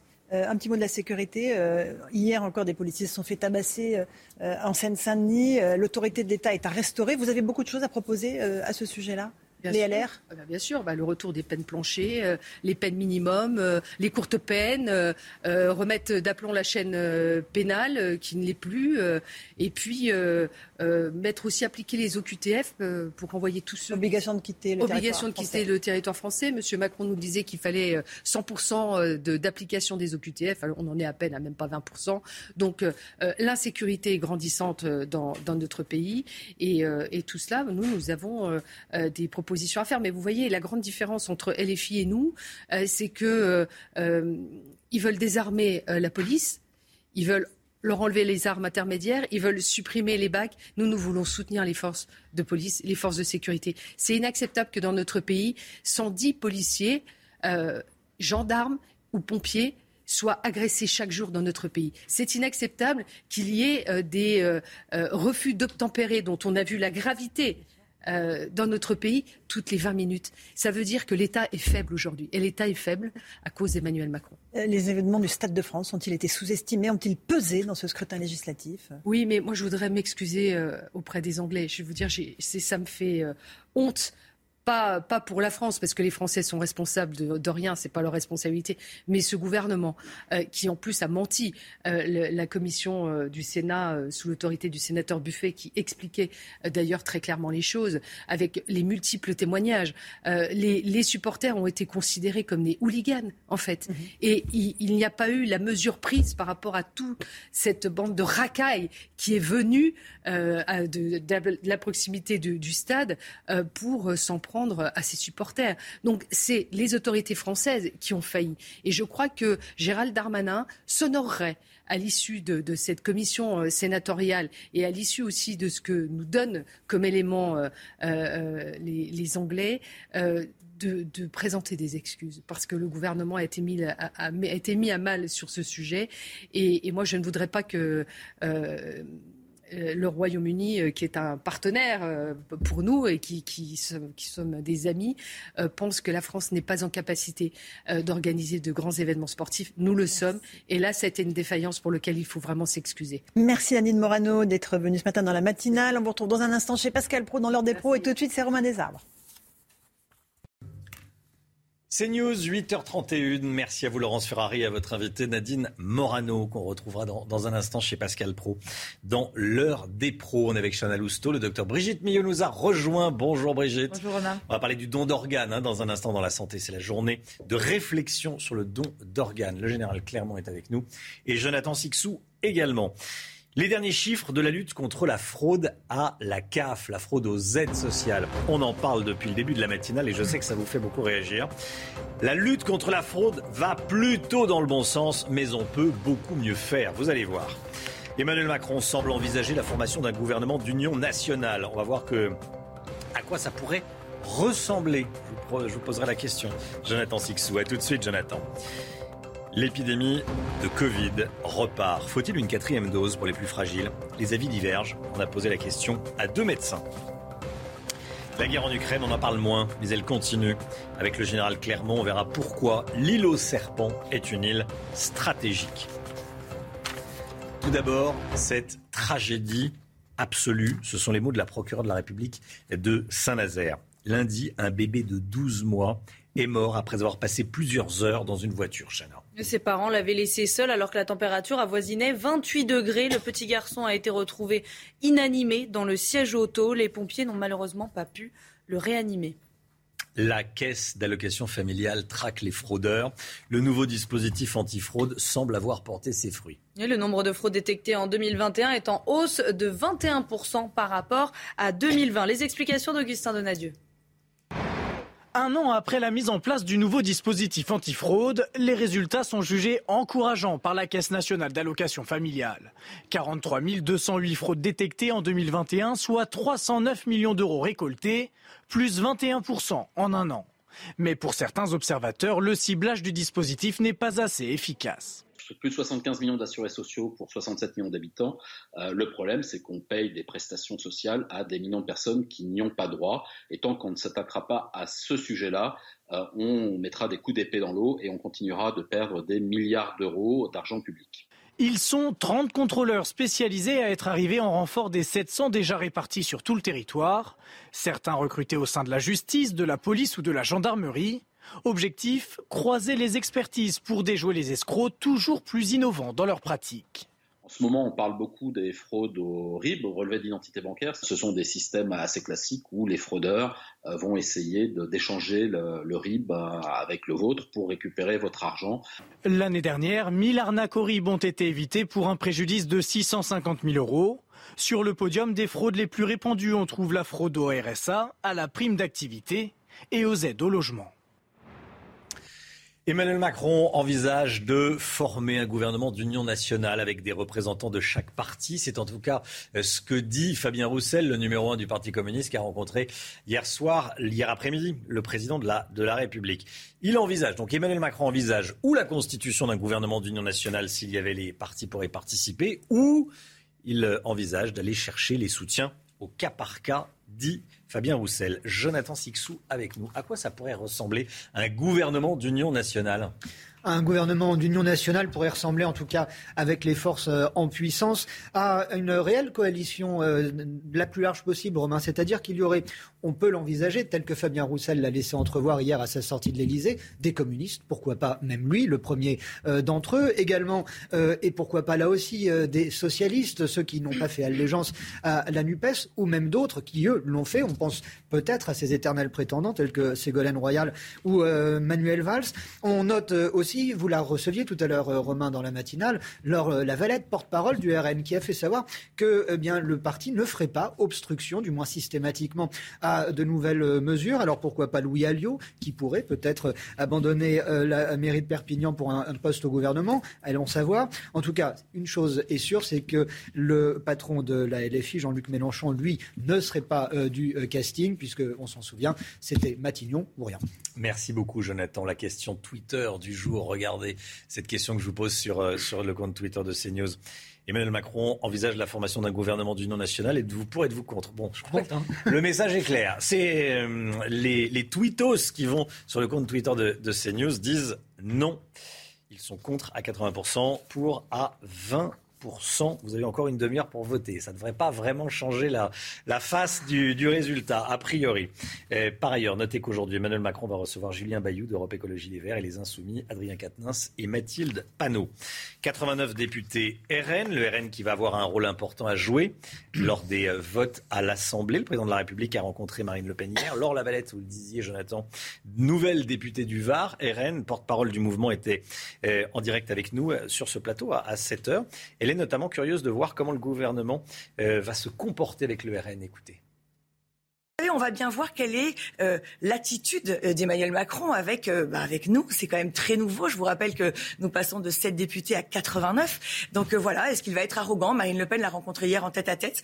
Elle dit, comme d'habitude, il m'a écouté. Est-ce qu'il m'a entendu? Je n'en sais rien. C'est un peu, j'allais dire, la marque de fabrique de la Macronie. D'écouter sans, sans, sans, entendre. Mmh. Mmh. Eh ben, elle a, voilà, elle a dit qu'il avait écouté, mais que ça n'était pas la première fois qu'il écoutait, que globalement, ça n'était jamais suivi euh, des faits. Est-ce que là, avec une situation inédite comme nous la connaissons, est-ce que les choses vont être différentes? Et elle a simplement dit, voilà, rappeler que les sujets majeurs étaient évidemment euh, le pouvoir d'achat, l'immigration, avec son corrélaire qui est, qui est l'insécurité des Français. Qu'est-ce qu'elle lui a demandé concrètement? D'agir en particulier vraiment sur le pouvoir d'achat avec cette première loi effectivement mmh. euh, pour redonner de l'air aux Français et aussi de remettre si vous voulez le peuple à l'Assemblée nationale avec le RIC et avec la proportionnelle. Sur le gouvernement d'union nationale, rien. Il en a parlé qu'à Fabien Roussel. Je pense. Peut-être que Probablement, c'est seul à l'interroger et, que Emmanuel Macron oui, a dit oui, pourquoi pas, je peux Je pense qu'il se demande un peu où est-ce qu'il habite. Hein. C'est quand même très particulier. Bah, bien sûr, c'est quand même très particulier ce qui, ce qui nous arrive. Euh, je vous rappelle que même avec ce scrutin-là, on a 89 députés. Ça veut dire quand même que si nous étions à la proportionnelle, nous aurions eu pratiquement le double. Euh, il doit bien sentir quand même que qu'il a beau euh, avoir été élu il y a peu de temps, sa légitimité est quand même très fragile. donc je pense que s'il veut gouverner le pays, il va falloir écouter les Français. Et c'est peut-être très très nouveau dans la Macronie, au bout de cinq ans, de, réécouter les Français. Laure Lavalette, qui était avec nous à, 7h ce matin, qui va remplacer Richard Ferrand à la présidence de l'Assemblée nationale. Une sorte de primaire est organisée cet après-midi entre les partenaires de la majorité. Il y a sept candidats. Hein, Et six sont issus de la République En Marche. On va les voir ensemble. Yael Braun-Pivet, Roland Lescure, Barbara euh, Pompili, Joël Giraud, Éric Woerth, Sophie Errant et Annie Genevard des Républicains. Le nom du nouveau titulaire sera ensuite confirmé mardi prochain euh, dans l'hémicycle après un vote de l'ensemble des députés. Quel avenir pour Éric Zemmour? Comment analyse-t-il la situation politique actuelle?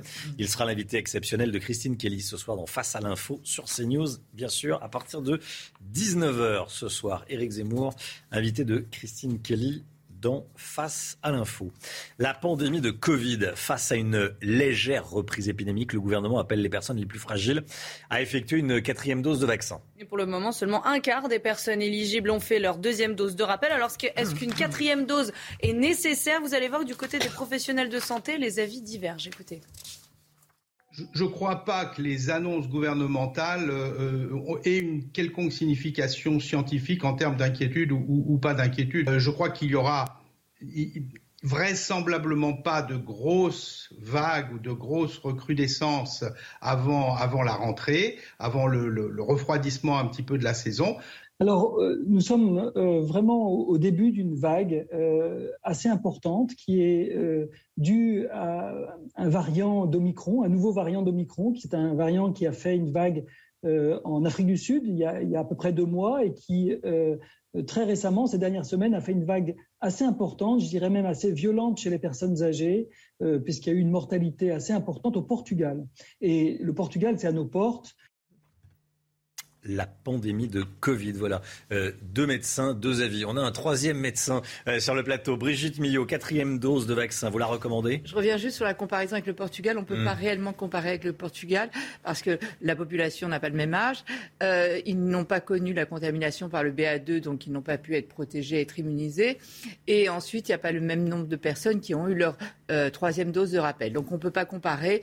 ce qu'on peut voir, c'est qu'il y a une recrudescence effectivement des contaminations. Ça a doublé en 15 jours, euh, sans hospitalisation pour l'instant. Donc c'est à surveiller. Et quant à la vaccination, je suis plutôt d'accord avec M. Simica. En, revanche, pas pour les personnes fragiles. Là, toujours, on, les recommande toujours aux personnes fragiles, mais sinon, attendre la rentrée. Merci Brigitte, on vous retrouve dans un instant. La guerre en Ukraine, je voulais qu'on parle ce matin de, de l'île aux serpents. Elle est stratégique. Elle se trouve en mer Noire, on va le voir sur la carte, au large de l'Ukraine, proche de la frontière avec la Roumanie. Elle est contrôlée par les Russes depuis le début de la guerre. Moscou a dit hier avoir repoussé un assaut des Ukrainiens qui voulaient la récupérer. Général Clermont, expliquez-nous pourquoi cette île aux serpents est-elle si stratégique? Une petite île de 17 hectares, soit euh, une vingtaine de terrains de football. Hum à 50 km des côtes de l'Ukraine, euh, qui est effectivement symbolique et stratégique. Symbolique parce qu'on se souvient que le 24 février, euh, le, premier jour de l'offensive russe, euh, l'île avait été attaquée par des bateaux russes et les gardes-côtes avaient prononcé cette phrase célèbre que Cambron aurait pu prononcer. Soldats russes, allez vous faire foutre? Il avait été arrêté, il avait été emprisonné, puis libéré à l'équation d'échange de prisonniers et décoré par Zelensky. Euh, stratégique parce que les Russes l'ont militarisé, ils ont installé des systèmes radars et des systèmes de défense aérienne très performants. Et avec cette île, ils contrôlent à la fois l'embouchure du le delta du Danube, qui est une voie de communication principale, mais également l'ensemble de l'accès à la côte euh, sud de l'Ukraine dans, dans la perspective de la bataille d'Odessa qui pourrait suivre la bataille du Donbass et stratégique d'un point de vue économique, parce qu'on l'a vu hier, il y a des gisements importants d'hydrocarbures dans cette zone de la mer Noire, et le fait de posséder cette île donne des droits d'exploitation des gisements euh, euh, à celui qui la possède, qui a valu des différences d'ailleurs entre l'Ukraine et la Roumanie, qui a conduit à un arbitrage de la Cour de la Bref, toujours est-il que cette petite euh, cette, île a fait l'objet d'une attaque par les Ukrainiens le 17 juin, qui ont revendiqué avoir coulé un remorqueur russe qui ravitaillait l'île. Ce à quoi les Russes ont répondu que le 21 juin, ils avaient repoussé une offensive majeure des Ukrainiens sur cette île avec de l'artillerie et des drones, et euh, ce, que n'a pas démenti d'ailleurs les, Ukrainiens. Mais les Ukrainiens ont rajouté le fait qu'ils en ont profité à cette occasion de cette offensive pour également attaquer les fameuses plateformes de forage dont on a parlé hier. En fait, ce n'est pas les plateformes qu'ils ont attaquées, euh, ils ont confirmé qu'ils avaient attaqué des, soldats russes qui avaient pris possession de ces plateformes, qui avaient militarisé les plateformes. Donc là, l'île au serpent, une petite île euh, qui a une grande importance stratégique dont on n'a pas fini d'entendre parler. Merci beaucoup, mon général. L'île aux serpents, enjeu stratégique, la guerre en Ukraine qui se poursuit. On continue évidemment d'en parler. 8h43, avant la santé, le rappel des titres, le point info. La communauté juive ne se sent pas en sécurité en France. C'est le résultat d'une enquête réalisée par l'Association juive européenne. Elle révèle pour la première fois un classement sur la qualité de la vie juive en Europe. Sur 12 pays, la France est huitième. Le Conseil d'État dit non au burkini dans les piscines municipales de Grenoble. Le Conseil d'État a jugé que l'autorisation du burkini portait atteinte au principe de neutralité des services publics. La municipalité de Grenoble a dit prendre acte de cette décision, mais attention, ce n'est pas une interdiction nationale. Le burkini est toujours autorisé dans la ville de Rennes.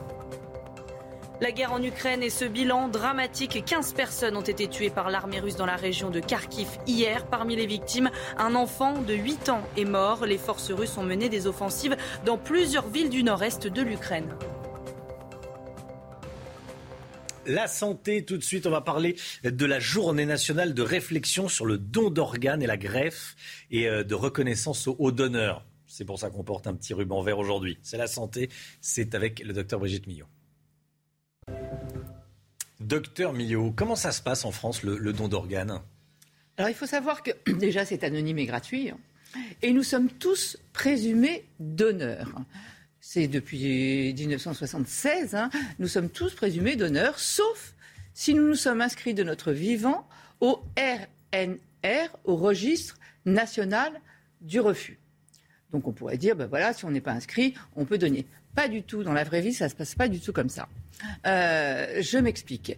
Lorsqu'une personne décède, déjà, il faut bien comprendre que savoir si elle est éligible ou non au don d'organes, déjà, tout dépendra de la nature du décès. Il faut bien comprendre qu'il n'y a que, enfin que, 1% des décès qui sont des personnes décédées qui sont éligibles au don, parce qu'il faut une mort cérébrale, une mort encéphalique. Il ne faut pas que les organes soient abîmés, il ne faut pas un arrêt cardiaque, sinon on ne pourra pas greffer un cœur. Donc il faut que ce soit le cerveau qui s'arrête. Pas sur une personne âgée non plus? C'est pas non non ça peut être des enfants ça peut oui bien sûr oui, 1%, hein. des décès peut donner lieu à un don peut, donner lieu peut donner lieu pourquoi? Parce qu'il faut évidemment que les organes, tout dépend de l'état des organes et aussi de l'hygiène de vie de la personne. Hein. Si elle est alcoolique, euh, etc., euh, fumeur, on va pas. Mmh. Voilà, parce qu'il faut que les organes soient vraiment en bonne santé. Et vous parlez de l'âge, c'est pas du tout une question d'âge. On a une personne décédée de 96 ans qui a donné son foie, chez laquelle on a prélevé son foie, 96 ans. Hein. Ah oui. Et elle a sauvé une vie justement grâce à ce don de foie chez une personne de 96 ans. Donc, et dans la vraie vie, que se passe-t-il? Donc, il faut que le constat du décès soit fait par deux médecins. Après, euh, donc de voir si la personne est éligible ou pas. Et après, c'est une course contre la montre. Vous vous en doutez bien. Euh, il faut qu'en 24 heures, on puisse prélever. Sinon, après, les organes euh, ne seront plus toniques, vivants et transplantables. vous arrivez en plus dans un moment où justement, comme il s'agit d'une mort encéphalique, la personne est encore chaude, rose, euh, marche avec des, fonctionne avec des machines. Euh, donc c'est difficile parce que pour, pour la famille, pour l'entourage, ils n'ont pas la pression euh, qu'elle est morte. Donc autre difficulté. Et donc dans ces cas-là, ils vont, l'équipe médicale, si elle est éligible, va immédiatement regarder sur le registre national de refus. mais si la personne n'est pas au registre national de refus, c'est pas pour ça qu'ils vont la prélever sans demander l'autorisation à la famille. Donc après, même si la personne n'a pas fait, euh, s'est pas opposée au don de son vivant, ils vont tout de même demander à la famille. Et vous comprenez bien que dans ces moments-là, euh, de grands chagrins. En plus, il s'agit généralement de morts violentes, hein, soit un AVC, soit un traumatisme cérébral. Euh, c'est très difficile. D'abord, c'est difficile de répondre, mais c'est même difficile d'entendre cette question. C'est-à-dire? Bah, de, vous entendre poser la question, est-ce que vous êtes d'accord pour qu'on prélève les organes? Donc, vous voyez, c'est, dans ces moments mm. d'une brutalité, d'une douleur, d'un chagrin intense, c'est très difficile. Donc voilà toute la difficulté. Et d'où l'importance d'en parler, mais pas d'en parler que le 22 juin, hein, d'en parler euh, toute l'année. De dire autour de soi, bah, autour de soi, si je meurs, voilà. ce qui arrive euh, un jour ou l'autre. Euh, ça arrive à tout le monde. Hein, ça arrive à tout le monde. ça arrive à tout le monde. On est tous égaux par rapport à ça. C'est la seule chose dont on est Si je veux le dire autour de soi, voilà, je compte faire ça. J'ai envie qu'on prenne ou qu'on prenne pas. Et en plus, on peut choisir les organes parce que pour certaines personnes, donner le cœur, c'est assez symbolique. Donc on peut décider aussi de ce que l'on donne ou pas. Et puis c'est révocable à tout moment. Donc on peut, c'est important d'en parler. Le don, c'est le plus beau mot de la langue française, donner. Et savoir que on peut, on peut donner la vie en enfantant, mais on peut aussi redonner la vie euh, avec euh, des dons d'organes. On peut sauver jusqu'à 15 vies, hein, parce qu'on ne greffe pas que les organes, on greffe aussi les tissus. Je vous mets juste rapidement un petit... Euh, schéma, les gens ne, ne savent pas. Mais ah on peut greffer des cornets, des valves cardiaques, de la peau. Vous voyez, tous ces tissus, des artères, euh, des ligaments, des tendons. Euh, il y a eu plus de 4500 greffes de cornets l'an dernier. Donc voilà, on peut sauver. Il faut absolument en parler autour de vous, euh, de votre vivant. Il y a aussi la carte de donneur qui n'a pas euh, légalement, elle ne, sert à rien, mais c'est important quand même de l'avoir. Ça, explique quand même, ça justifie le fait que vous aviez envie euh, de donner. Merci Brigitte. Merci d'avoir démarré cette journée avec nous sur CNews. On se retrouve demain matin, 5h55, pour une nouvelle matinale avec Chana Lousteau, avec le docteur Brigitte Millot, avec le général Clermont. Merci Jonathan Sixou. Merci. De nous avoir accompagnés ce matin. Dans un instant, c'est l'heure des pros avec Pascal Pro et tous ses invités. Belle journée à vous sur CNews. À demain.